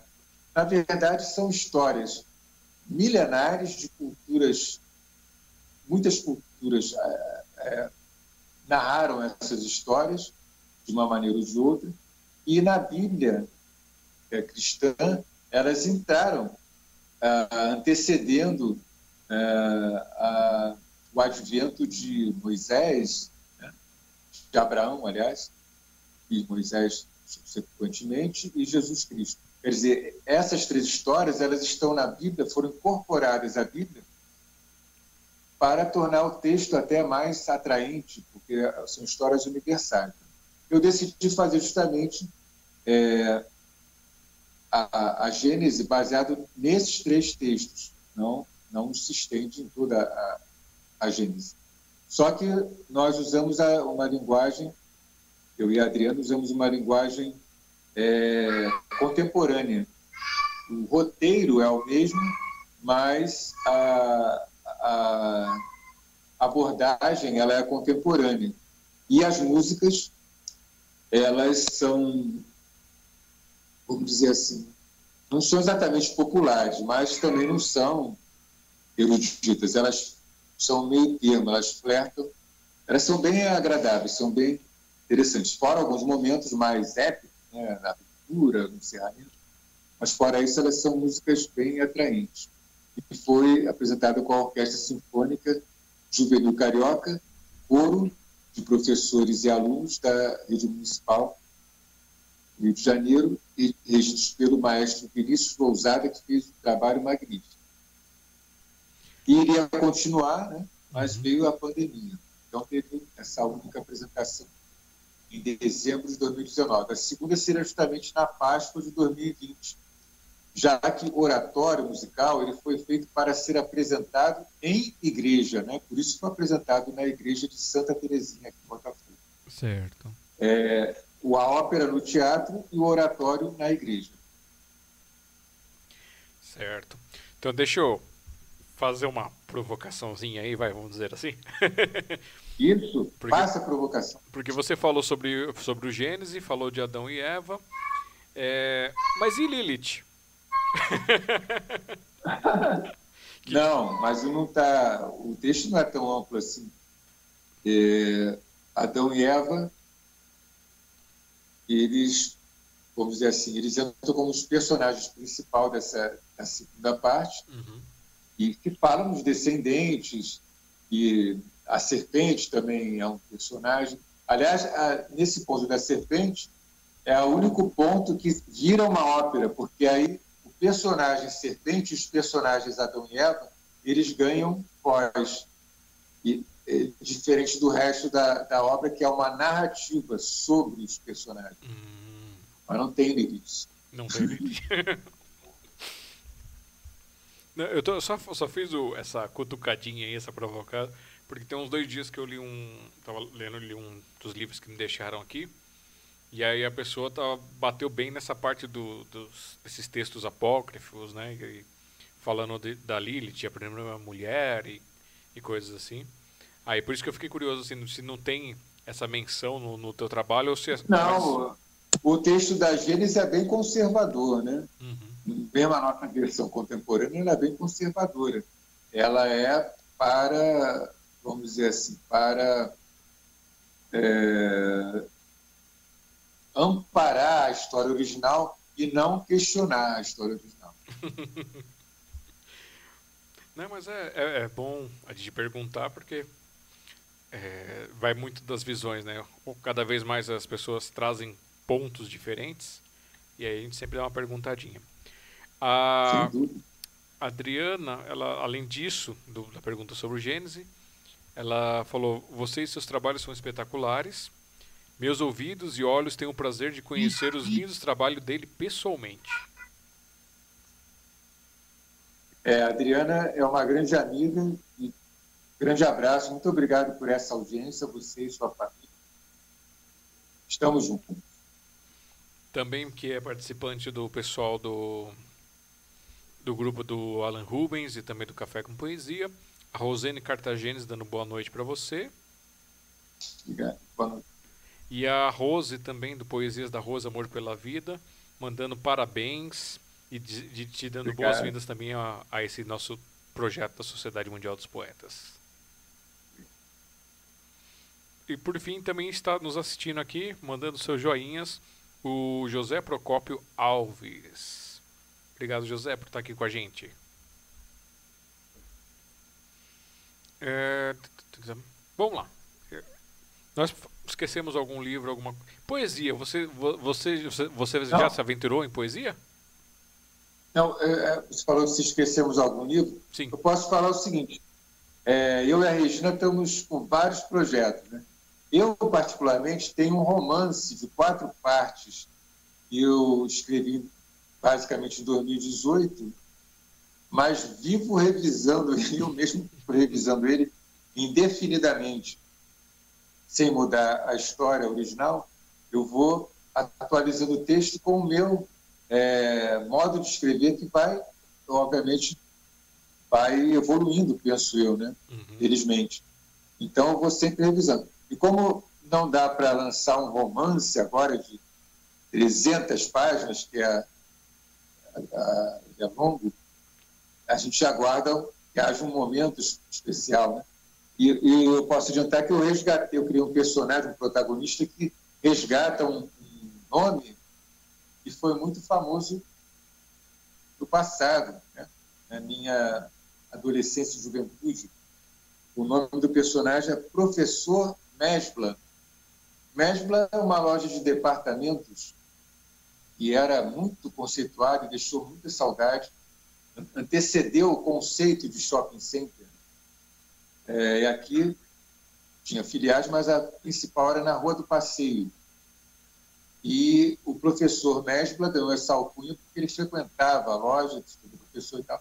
Não vou contar a história. O importante é que eu fiz questão de resgatar esse nome por dois motivos. Primeiro que a gente, eu e Regina, a Regina, antes de morar comigo, morava é, exclusivamente em Paquetá, agora a gente mora em Botafogo, em Paquetá, é, e lá tem o Farol Mesbla, porque foi construído por essa empresa é, é, e batizou com o seu nome, Farol Mesmo, assim que é conhecido.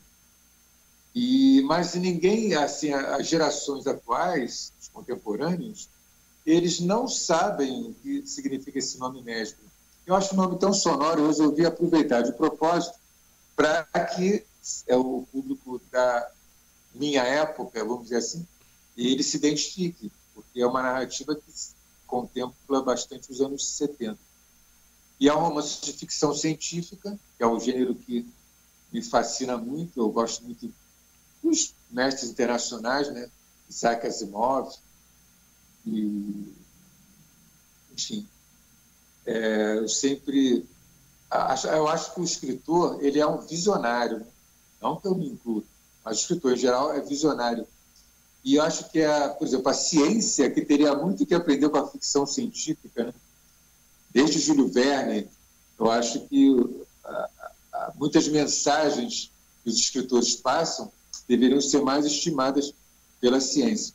Então, eu fiz o, o professor Mesbla nesse gênero de ficção científica, é, mas está aguardando aí uma melhor oportunidade. Tem o Rudá, que eu já falei que já tem a trilha sonora gravada, mandei até para você, é, é, com vários personagens e, e, e narradores, né? tem ação narrativa e, e solos de personagens. É, foi gravado no estúdio, está bem legal. E vai ter o livro. É, e tem é, projetos conjuntos meio da Regina, um deles estamos na metade, ou um pouco além da metade, que é Memórias de um Pinto Calçudo. É um personagem e interessante que vem da Bahia para o Rio de Janeiro, e a história se passa no início do século XX, e tem como pano de fundo as epidemias que ocorriam na cidade nesse período, época que surge o Oswaldo Cruz, tem a polícia sanitária, a revolta da vacina, tem uma série de implicações históricas ligadas ao atual contexto da pandemia, né? E os personagens eles interagem com esse pano de fundo, mas dentro de um universo é, de dualidade, que é a Avenida Central, que é o lado, vamos dizer, francês da Belle Époque brasileira. A Avenida Central está sendo aberta pelo prefeito Pereira Passos, no início do século XX, e o pessoal que mora no Morro do Pinto, para onde o, o, o baiano Pinto Calçudo vai é, se estabelecer inicialmente. Então é um romance de época, aliás, desculpa, é uma novela, né, mais curtinha, uma novela de época, novela literária de época, é, e a gente já está adiantando e ainda vai sair esse ano, assim que a gente já concluir. E tem outros projetos também que a Regina resolveu escrever uma crônica diária, e com aldravias também, que é aquele gênero que ela gosta de escrever, que é, são é, seis linhas sem ponto, né? São, podem ser frases ou palavras é, ocupando essas seis linhas para formarem um sentido poético, né? mais maneira de poesia, falou da poesia. E, e ela vai, vai justamente é, lançar, reunir essas crônicas e contos num volume que vai justamente se chamar Conto ou Crônica? Interrogação. Porque existe uma discussão, né? É, tem classificações exatíssimas. Isso é conto, isso é crônica. E tem outras, é, outras pessoas que simplesmente desprezam essas classificações porque não encontram limites nítidos entre uma coisa e outra. Para mim, a crônica é sempre mais curtinha e o conto é um pouco mais extenso. Mas tem outras coisas, a narrativa, o, o, o diálogo, pode ter, pode não ter. Então, a gente prefere meio que uh, expandir esses limites e perguntar, né? Conto ou crônica? O fato é que são histórias curtas que estarão reunidas no, no mesmo volume. Aliás, hoje eu estava lendo, por curiosidade, estava lendo um livro aqui do Fernando Sabino, que foi um cronista né, contista, romancista também, que se notabilizou né, nos anos, a partir dos anos 40, e pela década de 60, 70. É autor de O Homem Nu, enfim. E ele, nesse livro que reúne várias crônicas e contos, mais contos, ele classifica como contos, ele justamente faz essa, essa, essa, interroga, essa interrogação, né? se seria conto, se seria crônica. E, então, sempre existe essa, esse questionamento. Uns juram que existe uma classificação, outros juram que não. E a gente coloca a pergunta: conto ou crônica? São histórias. E também a Regina está com esse compromisso de lançar o segundo volume, Quando os Gatos Conversam com Você. Porque na, no nosso casamento também houve um casamento dos gatos, da, da, família dos gatos. Porque ela tinha dois, eu tinha sete, eu tinha dado né, sete gatos, é, e ela, os dois dela agora são nove, no mesmo teto. E a gente tem que coordenar essa. O apartamento é grande, mas nove gatos é um número significativo, são nove filhos. Eles têm que coordenar a coexistência e nos dão muitas alegrias. E foi fácil essa, essa transição de eles se encontrarem ou teve rusga no começo? Não. Teve o quê? Teve as rusgas. Não, a gente não pode deixar eles juntos, não. não tem, não tem é, acordo assinado na ONU, não tem nada disso. É paulada, então não pode deixar eles juntos. Então, a gente tem dois quartos, a gente, além do nosso quarto de casal, tem dois quartos. E em vez de fazer dois escritórios, fica cada um no seu escritório, a gente usou o L da sala principal, que é grande, para fazer o meu cantinho em frente ao cantinho dela. Eu estou no cantinho dela, aliás. Ali em frente está o meu, com o computador, a tela grande que eu gosto. Eu gosto de sentar longe da tela, por isso é a tela grande para eu ver de longe. Gosto de ficar perto. e ela aqui no canto dela, a gente fica escrevendo, ou juntos ou separados, Uhum. durante boa parte do tempo. E os gatos ocupam, então, o espaço social principal. Todo mundo vem em dado momento que a gente está vigiando, mas depois, quando a gente vai dormir ou, ou vai sair por algum motivo, aí tem que dividir em três partes, ou quatro partes, aliás. Não é uma convivência social fácil, não. Então, eu até digo que, lógico que os gatos não imitam a gente. Nós aqui temos né, o lado animal, nós somos animais, né? É, então, só raciocinamos o que muito nos atrapalha no momento, né? pode ser que um dia esse raciocínio nos ajude. E, e essas rusgas políticas, né? a política, a divisão política, geopolítica, as linhas, as fronteiras políticas, tudo isso é animal, vem do animal. E o ser humano, para se humanizar, vai ter que trabalhar muito para superar todas essas rusgas. Um dia, quem sabe. Com certeza. É, e chegamos na nossa segunda hora da live aqui. Batemos as duas horas de live com a história, as histórias. Começamos com a parte musical, falando um pouco sobre a parte musical. Descobrimos que há um, um teatrólogo, vamos dizer assim, por trás do Newton também. Agora estamos na parte da literatura. E eu vou fazer aquele breve momentinho de intervalo aqui nosso. E aí eu volto daqui a pouco para a gente poder ir para a parte final e faz, fala, fazer mais algumas perguntas e seguir para o encerramento, ok? Ok. Então vamos lá. Pessoal, é, obrigado por estar aqui com a gente. Hoje, dia 22 de abril de 2021, 22 horas e 2 minutos. Tivemos um probleminha técnico aqui com a nossa pequenininha aqui, ó. Não sei o que, que foi, se foi só preguiça dela ou o que, que foi, eu vou ter que dar uma verificada depois. E aí estamos usando na técnica antiga que é microfonar o, o nosso participante. E aí é, tivemos esses ajustezinhos aqui. E quero falar para vocês, é, toda quinta-feira nós fazemos live entrevista com pessoas diferentes aqui no canal do YouTube da Sociedade Mundial dos Poetas, que foi o meu projeto que eu criei lá em 2009 junto com o meu pai. Na verdade foi final de 2018, 2008 para 2009, onde a ideia era reunir as artes do mundo físico com as artes do mundo digital e fazer essa interação, trazer de um lado para o outro para ampliar as divulgações. De lá para cá a gente foi desenvolvendo algumas coisas e aí em agosto de 2009 criamos o Café com Poesia, que é o nosso sarau presencial físico, que virou o braço cultural da Sociedade Mundial dos Poetas, onde todos os meses, no, no último sábado do mês, lá a priori era no segundo sábado, depois a gente foi para o último sábado do mês, a gente fazia esse encontro presencial e aí o último local onde a gente estava fazendo esse encontro, até um beijo pessoal da biblioteca Hans Christian Andersen do Tatuapé, é, a gente fazia lá, hora no auditório, hora na sala temática, hora entre os livros, o encontro da meio-dia até as 16 horas, onde o pessoal vinha trazer sua música, sua poesia, é, sua dança, seus pensamentos.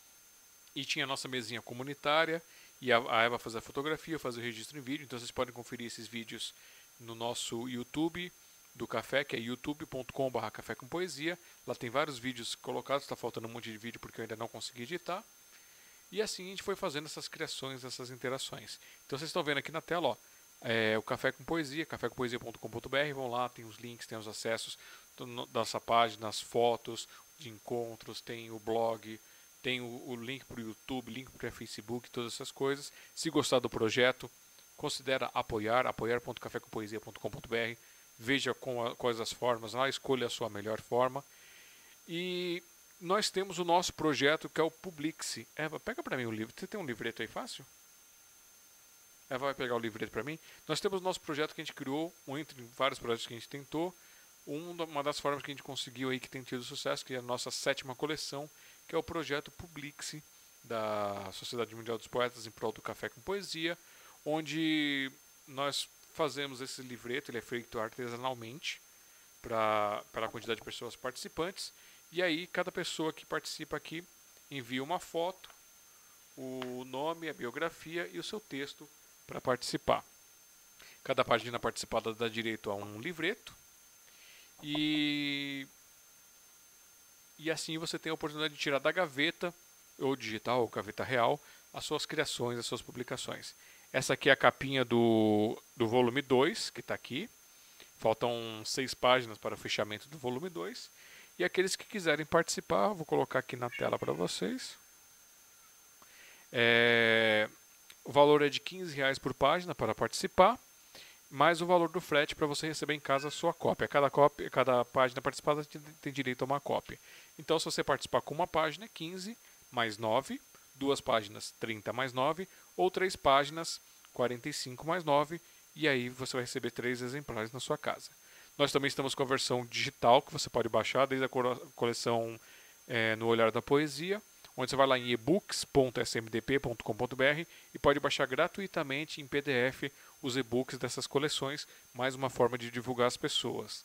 E para quem chega lá e confere a biografia, da coleção 1 até a coleção 3, eu já coloquei todas as biografias no ar, eu estava com isso em atraso, e agora eu estou até o volume 6 da quarta coleção, eu já coloquei as biografias, e aí eu vou colocando aos poucos e vou liberando as fotos para vocês verem no Instagram, no Facebook, e aí tem, fica o link lá, você vai lá smdp.com.br barra bios, e aí você vai acompanhando quantas biografias nós temos.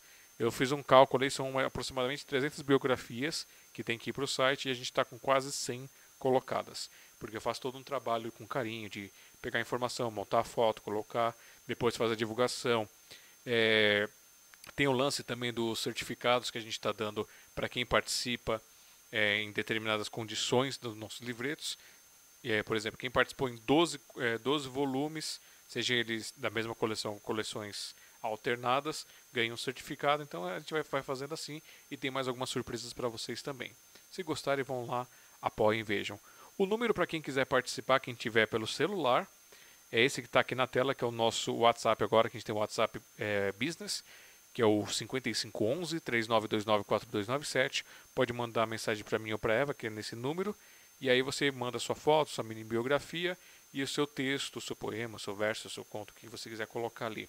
E aí a gente faz uma montagemzinha em caixa e manda para você dar uma aprovada. Aprovando, a gente passa os dados bancários para poder fazer o pagamento. É, nesse projeto aqui nosso do Publix, então a gente faz cada, cada coleção tem um nome e dentro dessa coleção são 12 volumes, porque a ideia é que cada mês saia um volume diferente, dando oportunidades para as pessoas participarem. Porém, esse ano aqui está mais devagar, devido a tudo que está acontecendo. Nosso primeiro volume saiu no comecinho de março e agora no segundo volume parece que vai sair antes do, vai sair no finalzinho de abril. A gente está dependendo aí das pessoas para participarem. E é só entrar em contato. Se você não tiver o WhatsApp para fazer, você pode mandar no contato arroba cafécompoesia.com.br assunto coletânea. E aí você manda seu material. Lembrando que quando mandar o material, se você tiver uma biografia mais extensa, você pode mandar também, porque a gente vai usar essa biografia para colocar no site. Então a biografia curtinha vai para o livreto e a biografia extensa vai para o seu link que você vai ganhar personalizado no site. Eu acredito que até mais ou menos até junho ou julho eu terei colocado todas as biografias das coleções anteriores e da nova coleção em dia e aí conforme a pessoa for entrando já vai colocando os novos participantes também. Então, gente, calma aí porque eu sou o Homem-Aranha. Eu tenho que trabalhar e tenho que fazer a arte. Aí eu fico me dividindo, né? Então a gente às vezes tem que priorizar o trabalho e fazer essa sequência aqui das coisas. E aí eu aproveito esses momentos, tiro um pouquinho do meu tempo para dedicar à cultura, para tentar fazer uma coisa para modificar e registrar a história. É, se você gostar do nosso projeto, estou colocando aqui novamente, ó, contato@smdp.com.br, que é o nosso Pix. De um centavo a um milhão, só mandar. Se quiser mandar um milhão quentinho com manteiguinha também, a gente está aceitando. Fazemos muitos negócios. E tem aqui, ó, apoiar.smdp.com.br.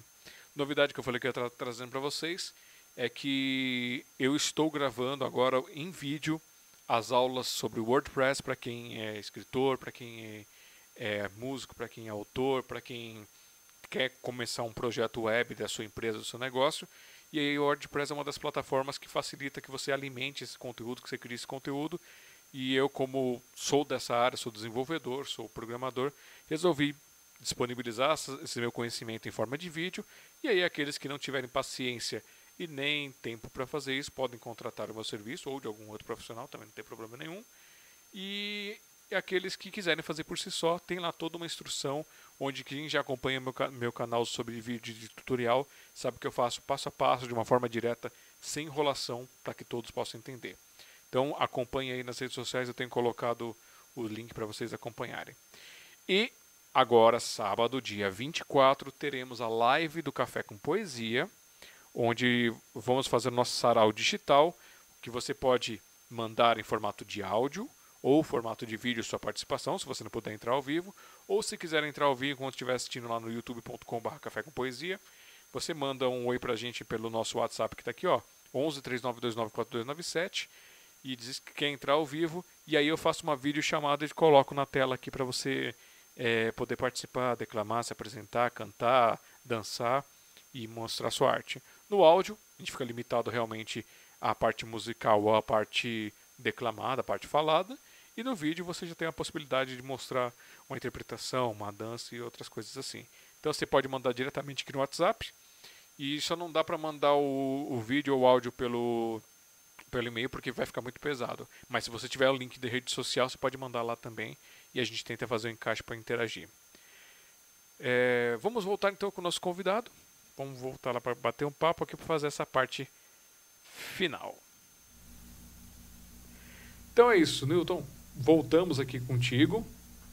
E a minha pergunta agora, a gente vai fazer aquela momento Indiana Jones, voltar lá atrás, né? Dos primórdios. É, Sim. Quando começou a sua interação cultural com, com ou literatura ou com música, assim? Em que época que foi isso?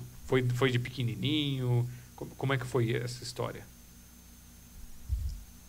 Bom, tem que. Essa pergunta pegou de surpresa, vamos lá. Tem que resgatar aqui a memória ruim. Bom, minha mãe era professora de piano. É, meu pai aqui era da família do Ernesto Nazaré. É, mas a minha mãe é que era professora de piano, né? então até essa coincidência. E ela dava aulas particulares em casa. Então, desde muito cedo, eu já estava familiarizado com aquele universo é, musical. Ela gostava, além de música clássica, Chopin é, e outros compositores, ela gostava muito de música norte-americana, é, de orquestras, tipo Glenn Miller e outras. É, o meu tio, que frequentava muito a casa, gostava muito de Frank Sinatra. E o meu pai gostava de todo o elenco da Rádio Nacional, os cantores. E a minha tia, que era mais jovem, morava com a gente, e ainda é viva, a minha tia Sônia, ela gostava da Jovem Guarda. Então já cresci com essas, essa pluralidade de informações. Mas a música não, não me tocou, não me despertou é, tão fortemente no início. Eu queria, sei lá, jogar futebol, coisas assim. Achava que o piano não me interessava o suficiente. Talvez porque estivesse tão próximo, não sei. E só com 15 anos, quando, é, curiosamente, né, é até engraçado, algumas pessoas vão achar isso curioso, mas é verdade.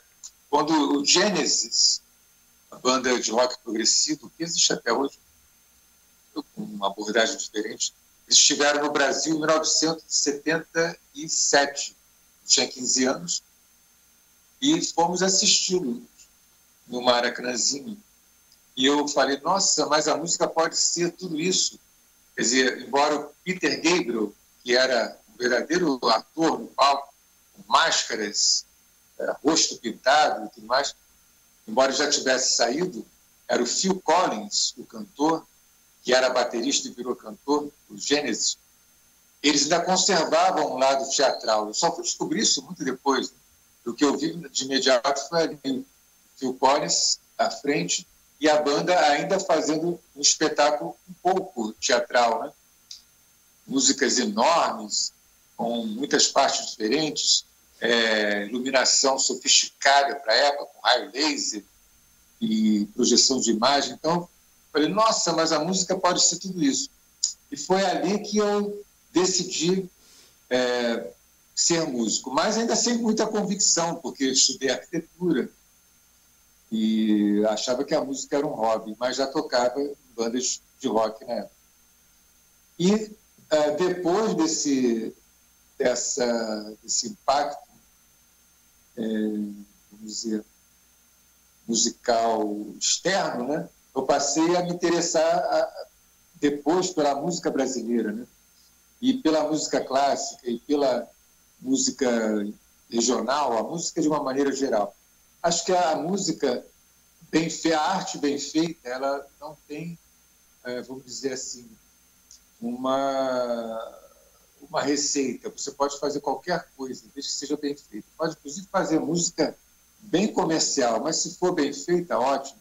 Pode fazer uma música experimental, e se for bem feita, ótimo.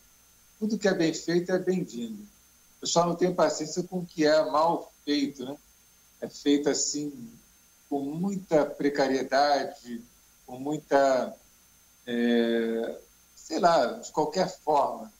É, Pega-se uma pessoa qualquer, ela vira um artista da noite para o dia, porque ela se encaixa naquele perfil, é, é, é produzido de antemão, e, e, é como se colocasse robôs ali no palco para interpretar aqueles papéis. Aí não, não dá para aturar. Não. Mas tudo que é bem feito é feito com amor, é feito com, é, com alma, aí sim vale a pena. Então, eu creio que desde cedo, embora eu só tenha assumido a música aos 15 anos, desde cedo eu sempre me encantei com tudo que é feito com alma, com amor, com vontade, com, com a arte em primeiro lugar. Né? E eu estou sempre querendo aprender algo novo, estou sempre querendo ouvir algo novo, o que não significa que seja produzido agora, mas produzido há décadas atrás, há séculos atrás, mas é novo, porque eu ainda não conheço, então vai ser sempre novo. A música é eterna, a arte é eterna. Então, eu posso dizer que eu já trago isso é, através da minha jornada, da, da jornada milenar de uma alma, né? Eu já trago essa busca. E, embora na presente vida, só aos 15 anos que se definiu. Mas precisamente. E, tanto que agora, aos 58, estou dispostíssimo a encarar essa nova aventura, esse novo desafio pela literatura. Como eu acho que vou chegar nos 100, com saúde, talvez, no plano, então acho que ainda tem muita coisa pela frente. Tá certo, tem, tem que realmente ter um foco, um objetivo para estar tá desenvolvendo. E vocês vejam que interessante. Ele citou a parte do teatro lá atrás, que ele fez aquele negócio da peça, essas coisas, mas onde é que está o, o, vínculo com ele? Lá no Gênesis, lá na banda que tinha esse, esse, negócio. Então ele trouxe, ele extraiu isso no momento da vida dele, experimentou essa arte, fez isso, depois foi, foi trouxe a música, depois ele juntou os dois juntos. Então são coisas que são as linhas da história que vão se juntando, se afastando e criando novos caminhos. É, você lia muito quando era, quando era pequeno? É uma história muito é, curiosa, muito pitoresca. Aos três anos eu já lia, mas ninguém sabia. É, é, é, é difícil de acreditar, né? eu acho até impossível quase acreditar. Mas eu já lia, eu pedi aos meus pais para comprarem é, revista em quadrinhos. Tinha até uma revista que não era exatamente quadrinhos, era cada página era uma ilustração, uma revista ilustrada. É a família Telerim. Muito interessante, eu lembro. E depois o, outras revistas em quadrinhos, eu era fã das revistas do Walt Disney, da época, Tio Patinhas, o Mickey. E eu lia.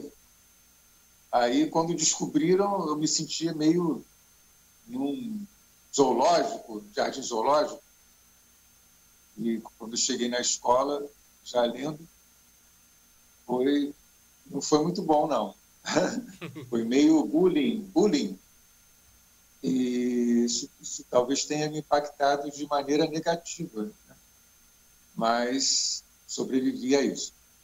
E a leitura, para mim, é uma coisa muito natural. eu sou muito crítico na leitura, né? Me parece que até mais do que na música, na literatura eu já é uma coisa muito é, é, eu me sinto muito à vontade, tanto que quando eu passei a fazer esse espetáculo do século de música brasileira, eu ficava muito mais preocupado com a música. Eu ensaiava muito, né? Peças de piano. Você está fazendo um evento de piano solo, é como você está atravessando a corda bamba e a rede lá embaixo, né? É uma sensação mais ou menos assim. É, e eu me preocupava muito com a música, ensaiava muito, é, me preocupava de não de não ficar é, nervoso na hora, né? Ao passo que os textos, pô, eu decidia até na hora esses textos. Quando era improviso era tudo na hora, mas quando eram textos escritos, eu mudava na véspera, na hora, antes de entrar no palco, tinha ideia, escrevia, decorava. Sempre me senti muito à vontade com a palavra, até mais do que com a música. Eu tive que trilhar esse caminho da música profissionalmente, né, nessa existência, e fiz com muito gosto, na maior parte das vezes, sempre tem as pedras no caminho, mas eu reconheço que agora é a hora de abraçar uma, uma vocação que eu acho que ela é, na minha existência, ela, ela sempre existiu, essa coisa de escrever. Me sinto muito à vontade escrevendo e lendo, né? E, e, e criticando no sentido positivo. Né? Eu, eu me, me, importo muito se eu vejo um outdoor que está mal escrito, assim, meu Deus, como é que pode escrever isso? Como é que a pessoa não pensa? Como é que pode escrever isso? Um, um, um anúncio que está. É, você vê que não, não é uma. Não é que tem que ser genial. Você vê que não é uma coisa é, pensado, parece que foi de repente a pressão do tempo que não tinha, tinha que sair o anúncio, o texto não saiu legal. Então, é, eu fico muito é, à vontade na literatura. Parece que é uma coisa que eu sempre fiz. Certo. E, e outras artes, assim, você já tentou versá-las, por exemplo? Desenhar, pintar? Eu desenhava muito quando era criança, eu se lembro isso. Muito mesmo. Adorava desenhar e gostava de desenhar. Criava história em quadrinhos com um amigo meu, Ricardo. Eu mandei um convite para ele assistir, se ele está assistindo, Ricardo Bacelar. Ele até que produzia mais, eu acompanhava ele fazíamos a história do nosso grupo ali da rua, porque quando eu era criança, ninguém, obviamente, o computador não era para gente, o computador era coisa do, de ficção científica, né? não existia o computador, o microcomputador, e muito menos a gente ficava em casa vendo televisão, que era uma novidade, mas não era mais atraente do que ficar na rua brincando. Né? Então a gente satirizava nessas histórias em quadrinhos os nossos próprios colegas, as nossas brincadeiras, eles eram os personagens dessas histórias. Né? Eu gostava muito de desenhar, mas isso se perdeu totalmente. Eu nunca é, cheguei a desenvolver. A música ocupou de uma maneira tão ampla é, que não deixou espaço para mais nada. Até mesmo essa vocação literária, hoje eu vejo que ela sempre existiu e sempre, de alguma maneira, eu, eu trabalhei com ela ao longo de minha existência milenar, a música não deixou espaço para nada, era a música o tempo todo.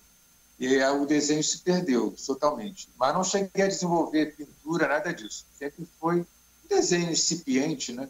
mas as pessoas gostavam, achavam que era muito interessante para a idade que eu tinha. E, mas não desenvolvi, não. E você acredita que talvez no futuro você volte a relembrar essas artes? Não, acho que não. Acho que não. E, tanto que eu fiz arquitetura por essa facilidade de desenhar. Se eu me dedicasse à arquitetura, eu seria arquiteto de prancheta, né? Obra nem pensar. Não seria jamais o arquiteto do canteiro de obras, tocar a obra. Eu seria o arquiteto que ia ficar fazendo formas circulares para que alguém calculasse. Ou seja, ia morrer de fome, né, no mínimo. É, então, eu sempre. A arquitetura também tinha esse lado da criação. Eu sempre. Aí, uma boa, uma boa lembrança. Na faculdade, eu achava maravilhoso, eu podia criar à vontade. O professor era um, um vamos dizer assim, mais um incentivador né, dessa criação. É, e, e, também, outra coisa que eu lembrei, na faculdade, eu fiz a Santa Úrsula, é, tinha uma matéria chamada Planejamento Urbano, eu sempre gostei muito é, do pouco que eu conheci de urbanismo né, na faculdade. Me importo muito com a concepção da cidade ideal, da, a metrópole é uma doença, tem cura, etc, etc. O carro não é para existir na cidade, salvo os profissionais e a emergência, mas as pessoas querem ter três carros, todo mundo, né? desde o cara que ganha um salário mínimo até o milionário, três carros é o padrão. Absurdo. E essas convicções eu fortaleci muito quando estudei urbanismo. É, e, e os textos que eu escrevia eram muito interessantes. Ali estava um escritor, certamente porque a professora dava um tema, eu não escrevia nada do tema que ela pedia, porque eu achava geralmente que o tema era aquém do que se devia escrever. Aí eu escrevia, citava lá o tema que ela pedia, mas devaneava em, em outras coisas paralelas, ia além daquele tema, né? começava ele expandir.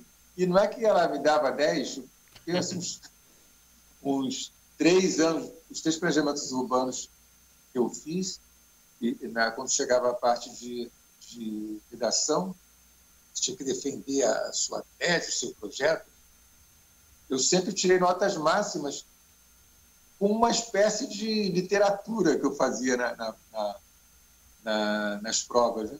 É, já era uma literatura ali mascarada na redação da prova. Certo. E esculturas, alguma coisa de escultura, você tentou fazer alguma coisa assim? Nada, nada. Total desconhecimento. Inclusive, eu invejo muito, invejo não, admiro muito a, a Regina, minha esposa. A Regina, deixa eu fazer a propaganda dela, que ela vai estar né, nesse espaço na próxima semana.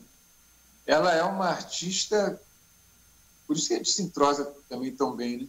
Ela é uma artista nata, ela tem uma facilidade incrível. Por exemplo, ela entrou aqui no apartamento que eu já morava, ela fez uma remodelação total e não, não gastou nenhuma fortuna, pelo contrário, ela com coisas simples, com uma espécie de uma decoração meio pop art, às vezes, ela mudou a cara totalmente do apartamento. Ela tem um talento enorme em todas as expressões artísticas, na pintura, na, na literatura, na dança. Ela, quando se, se apresenta, hoje quase não, né? mas como eu já tive a oportunidade de vê-la dançando, ela é um, a leveza em pessoa, e eu não entendo nada de dança, mas consigo perceber isso. Ela é uma pessoa totalmente artista. E, e como professora, pelo que ela conta, né, eu admiro muito como artista, porque ela era uma professora, vou adiantar aqui, porque talvez ela nem fale isso, ela não gosta de falar. Ela me conta que ela era uma professora que nunca sentou na sala de aula, ela dava aula percorrendo a sala o tempo todo. Nunca fez um ditado, escrevendo quadro, nada disso ela, as aulas dela sempre foram: eu estou aqui para dar o máximo que eu sei para vocês. Não vou seguir esse programa aqui que não interessa a ninguém, nem a mim nem a vocês. E ela fez muito bem. Eu gostaria de ser aluno da Regina Brito. E estou sendo aluno da Regina Brito. Ó, oh, spoiler para vocês da semana que vem, hein? Da próxima quinta-feira, aqui, 8 horas da é, noite. É que ela não gosta de falar essas coisas, ela fica com medo de extrapolar. Essas coisas é que são legais de falar, porque você é o insólito, é isso que dignifica a, a, a atividade que você faz. Se você fizer tudo conforme se espera, não precisava fazer, já, já fizeram, né? Isso. Bom, Clementino, boa noite para você. Obrigado por ter assistido a gente aqui. O Luiz Lervolino Fernandes, com a Nuri Silva e a família é, Dias Fernandes, obrigado por estar assistindo a gente também. Obrigado, Mara, pelos elogios. Obrigado por estar aqui com a gente. E semana que vem, não se esqueçam, teremos a, é, ela participando aqui com a gente. Ela vai, vai, vai, se apresentar, vai ser o momento dela, vai trazer esses, esses materiais. E uma pergunta: esses livros de vocês têm versão digital ou terão versão digital deles? Olha, nós somos tão conservadores que a gente não pensou em fazer essas versões digitais. Até a gente tem que conversar isso com a nossa editora, né, a Thaís Matarazzo, mas, por enquanto, eles, eles estão nessa materializados aqui, né, no papel, confinados, trilogia Pandemia e Quando os Gatos Conversam com Você. Eles são para ser manuseados Bom, talvez seja interessante vocês estarem pensando, eh, vocês pensarem também no na questão de trazer esses livros, pelo menos esses aí que são tem as crônicas, as coisas em formato de audiobook para atender uma a galera que tem a, as necessidades que não consegue ler, mas que acompanha é, por, por, por, áudio, né? São mais de 2 milhões de pessoas que têm essa, essas necessidades aí. É, mas se bem que muita gente usa o audiobook porque considera que hoje ninguém mais quer ler, é mais fácil você dar um play lá e ficar ouvindo um trecho, né? E tem que, e tem que correr para não perder o interesse do leitor, né? Também tem esse lado, mas quanto a essa questão de atender um público que não é contemplado pelo livro de papel, né? Lógico que é super válido, mas o audiobook também tem esse lado, o lado que, pô, tá difícil de as pessoas lerem a Regina tem uma frase muito engraçada. É, o ladrão brasileiro não rouba livro. Você pode fechar os seus livros ali tranquilamente em qualquer espaço público, você não vai ser roubado. Bom, é eu, triste, mas eu vou te é dizer que há controvérsias, há controvérsias, porque a nossa a nossa querida Elisa Muratori, que esteve aqui também, que deu entrevista, ela falou que junto com o Paulo, o Sérgio, eles estavam montando na frente da casa deles uma, uma estantezinha, né, para poder o pessoal que fosse da rua, que fosse da região, fosse lá pegar o livro emprestado para depois devolver. E alguém passou lá, levou o livro, levou a estante, levou tudo. e eles ficaram sem nada do material. Alguém passou a mão nos livros. Então, assim, há sim Agora, tem que, livro. Tem que ver que pode ser que o cara tenha vendido o livro como papel aquilo e a estante tenha aproveitado para outra coisa. Pois é, mas vamos torcer para que o cara tenha roubado para poder ler. É. Mas é, é, há, há, um movimento, eu não sei como é que, que funciona aí no Rio, mas aqui há um movimento de algumas pessoas nas estações, agora não, né? Mas há um movimento nas estações de metrô ou lugares muito movimentados do pessoal pegar e deixar um livro ali para que outra pessoa possa pegar e levar para casa. Deixa em qualquer lugar com essa informação que a pessoa pode pegar e levar e há, e, e há um, movimento, assim, até que interessante. As pessoas pegam, leem, vão lá, devolvem, colocam o livro em outro lugar para que outra pessoa possa ter oportunidade e esse livro acaba circulando. Algumas pessoas aprisionam o livro para si porque gostam muito do livro e outras vão lá depois de ler vão repassando aquilo. Eu não sei se isso acontece aí também no, no Rio. Não, a Regina já, ela particularmente já fez muito isso. Ela conta que já deixou muito livro em banco de praça, em shopping center, propositalmente, né? É, livros que ela não ia mais ler, ela deixou para alguém ler. E lá na ilha de Paquetá tem as, é, esqueci o nome exato, as geladeiras literárias, uma coisa assim, geladeiras velhas, você abre e tem livro dentro para você pegar, deixar também os seus livros. Tem umas coisas assim também. Mas acredito que em São Paulo possa ser muito mais amplo. Né? É, aliás, São Paulo sempre tem uma, uma há um interesse muito maior na, na, cultura. Né? O Rio de Janeiro já foi, ainda talvez ainda seja uma vitrine cultural, mas não é, não tem pluralidade, não tem muita pluralidade. Não. Até quando eu trabalhava em, posso dizer isso, é uma coisa engraçada, eu trabalhava justamente no escritório de arquitetura e viajava às vezes. É, em São Paulo, a gente, eu, quando viajava com um amigo meu que também era músico, nós éramos amadores época, é, a gente fazia um circuito de casas noturnas com música ao vivo. Tinha muito aí em São Paulo e tem. Agora não, né? Tem antes da pandemia. É, e aí os músicos, pô, vocês são do Rio, eu adoraria tocar no Jazz Mania e não sei aonde. Eu disse, não, meu amigo, fica aí que você está muito bem, não vai lá para o Rio, não. muito mais oportunidade. É isso, eu acho que cobri todas as perguntas aqui, todo o, as curiosidades, né? Apresentamos um pouco aqui sobre o Newton Nazaré, os seus livros, os seus projetos, um pouco da sua essência, da sua história. E Newton, vou te deixar então aqui na tela para você, se tiver mais alguma coisa que você queira falar ou se quiser fazer suas considerações, a tela é sua, tá livre para você trazer o assunto que desejar. É, eu acho importantíssimo é, passar um recado, um recado assim, nesse momento, né, da pandemia, do confinamento. Por exemplo, eu, até por sugestão sua, eu usei aqui um copo d'água, tomei água é, durante a agora vou tomar mais uns dois ou três. Agora está tá sendo providenciado aqui, gentilmente, pela Regina, mais um copo d'água. E é isso aqui. A água é, ela é a vida. Né? H2O, a fórmula simples, né?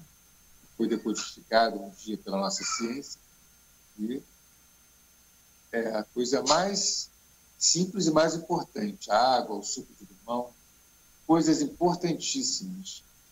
São essas coisas importantíssimas que a gente tem que valorizar na pandemia. É, o fluido positivo, o fluxo positivo dos pensamentos, a, a música, a arte, de uma maneira geral, olhada de forma construtiva e positiva. É isso que a gente tem que valorizar durante o confinamento, durante a pandemia, durante é, essa coisa apocalíptica, né? esse período apocalíptico, porque, veja bem, soluções eventuais, circunstanciais e provisórias, existem muitas opções. Ah, você tem que fazer isso, tem que fazer aquilo, tem que tomar isso, tomar aquilo. Tudo circunstancial. As coisas mais importantes podem parecer as mais simples, mas são as mais é, são as que irão é, realmente modificar alguma coisa no ser humano. Então não tenha dúvida, meu amigo, se volte na pandemia para dentro de si mesmo ninguém vai poder é, encontrar para você uma solução melhor do que você dormir e acordar novamente vivo. Olha só, é o princípio vital. O princípio vital. É isso que você tem que é, ter fé, né? No princípio vital. Você está vivo. Então, continuemos vivos, valorizando as coisas simples, as coisas que realmente vão nos levar além. Né? E aqui tem um filhote aqui querendo deixar uma mensagem para vocês também. É, viu? Mandou uma mensagem. A integração com a natureza, natureza, né? coitado, o gato confinado, para a gente é natureza. Né? A integração com a natureza se perdeu tanto que nós fomos confinados por um microorganismo. Raça humana. 2021. Olha, lá, lá na época do Stanley Kubrick, a gente não esperava por isso, não. A gente pensou que ia estar lá em Júpiter. Estamos aqui, dentro de uma caverna urbana. Um grande abraço para todos. Um parabéns para você, Alexandre Jázara, para os que colaboram com o Café com Poesia, a Sociedade Mundial dos Poetas, por amor e por loucura. E não percam na quinta-feira que vem, no mesmo horário, Regina Brito, a minha ídola. Isso aí, Saúde. gente. Saúde a todos. É, Milton, então deixo aqui o nosso agradecimento por ter dedicado esse momento aqui para contar um pouquinho sobre você, para trazer um pouquinho da sua história, compartilhar esses momentos. É, ficamos muito felizes em conhecê-lo. É um prazer é, essa, essa oportunidade, esse caminho que você abriu aqui para gente. Quando as coisas voltarem a ter os encontros presenciais, se estiver por aqui em São Paulo, tem o nosso encontro do café, pode ir lá para assistir, se apresentar, declamar, fazer as coisas. Espero que a sua, as suas artes literárias se multipliquem, cresçam e vão e gerem novos horizontes, novos caminhos. Muita luz, muito sucesso, muita prosperidade para você. Que os dias que não forem tão bons assim, que eles passem logo, mas que os demais sejam maravilhosos para você. Esse é o nosso desejo. E deixo aqui nosso beijo e nosso abraço fraternal com muito carinho. Obrigado. E gratidão por ter aceitado participar com a gente aqui. Valeu. Igualmente, obrigado. E a todos vocês que chegaram aqui, o Antônio de Oliveira Pereira, só para não deixar de registrar, ele mandou aqui, ó, parabéns ao casal Newton Nazaré e Regina Brito. Então, a todos que estiveram com a gente aqui, que passaram, que voltaram, que, que estão assistindo, que irão assistir posteriormente. Se você chegou atrasado depois, é só puxar a barrinha lá para o começo da live ou assistir a hora que você desejar aqui essa live, acompanhar. Tivemos aqui o Newton Nazaré com a sua música, com a sua literatura e com as suas multiartes entremeadas que a gente conseguiu puxar e trazer à tona para vocês. Então, obrigado a todos que estiveram aqui com a gente. É, vocês obrigado. também, desejo que todos tenham ótimos dias, dias que não forem tão bons assim, que eles passem logo e que vocês possam também encontrar sua arte, sua luz e inspiração nessas artes, como a arte do Newton aqui para vocês. E quem quiser conferir as músicas dele, procura lá Newton Nazaré e aí tem no, no YouTube que você vai encontrar muita coisa legal para poder acompanhar. É isso, Newton. Obrigado por tudo.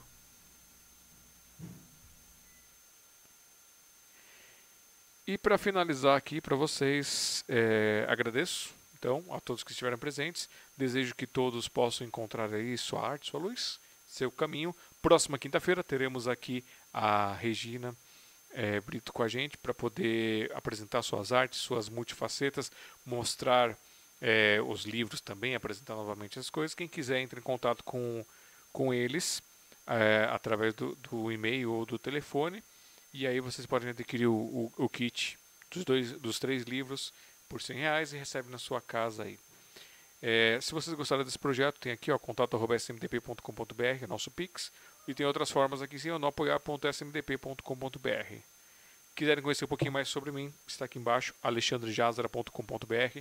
Tem algumas artes minhas, eu estou tentando colocar mais coisas lá também para vocês. E é isso, gente. Eu sou Alexandre Jazara, tentando deixar o mundo um pouquinho melhor de quando eu cheguei aqui. Um abraço e até quinta. Valeu!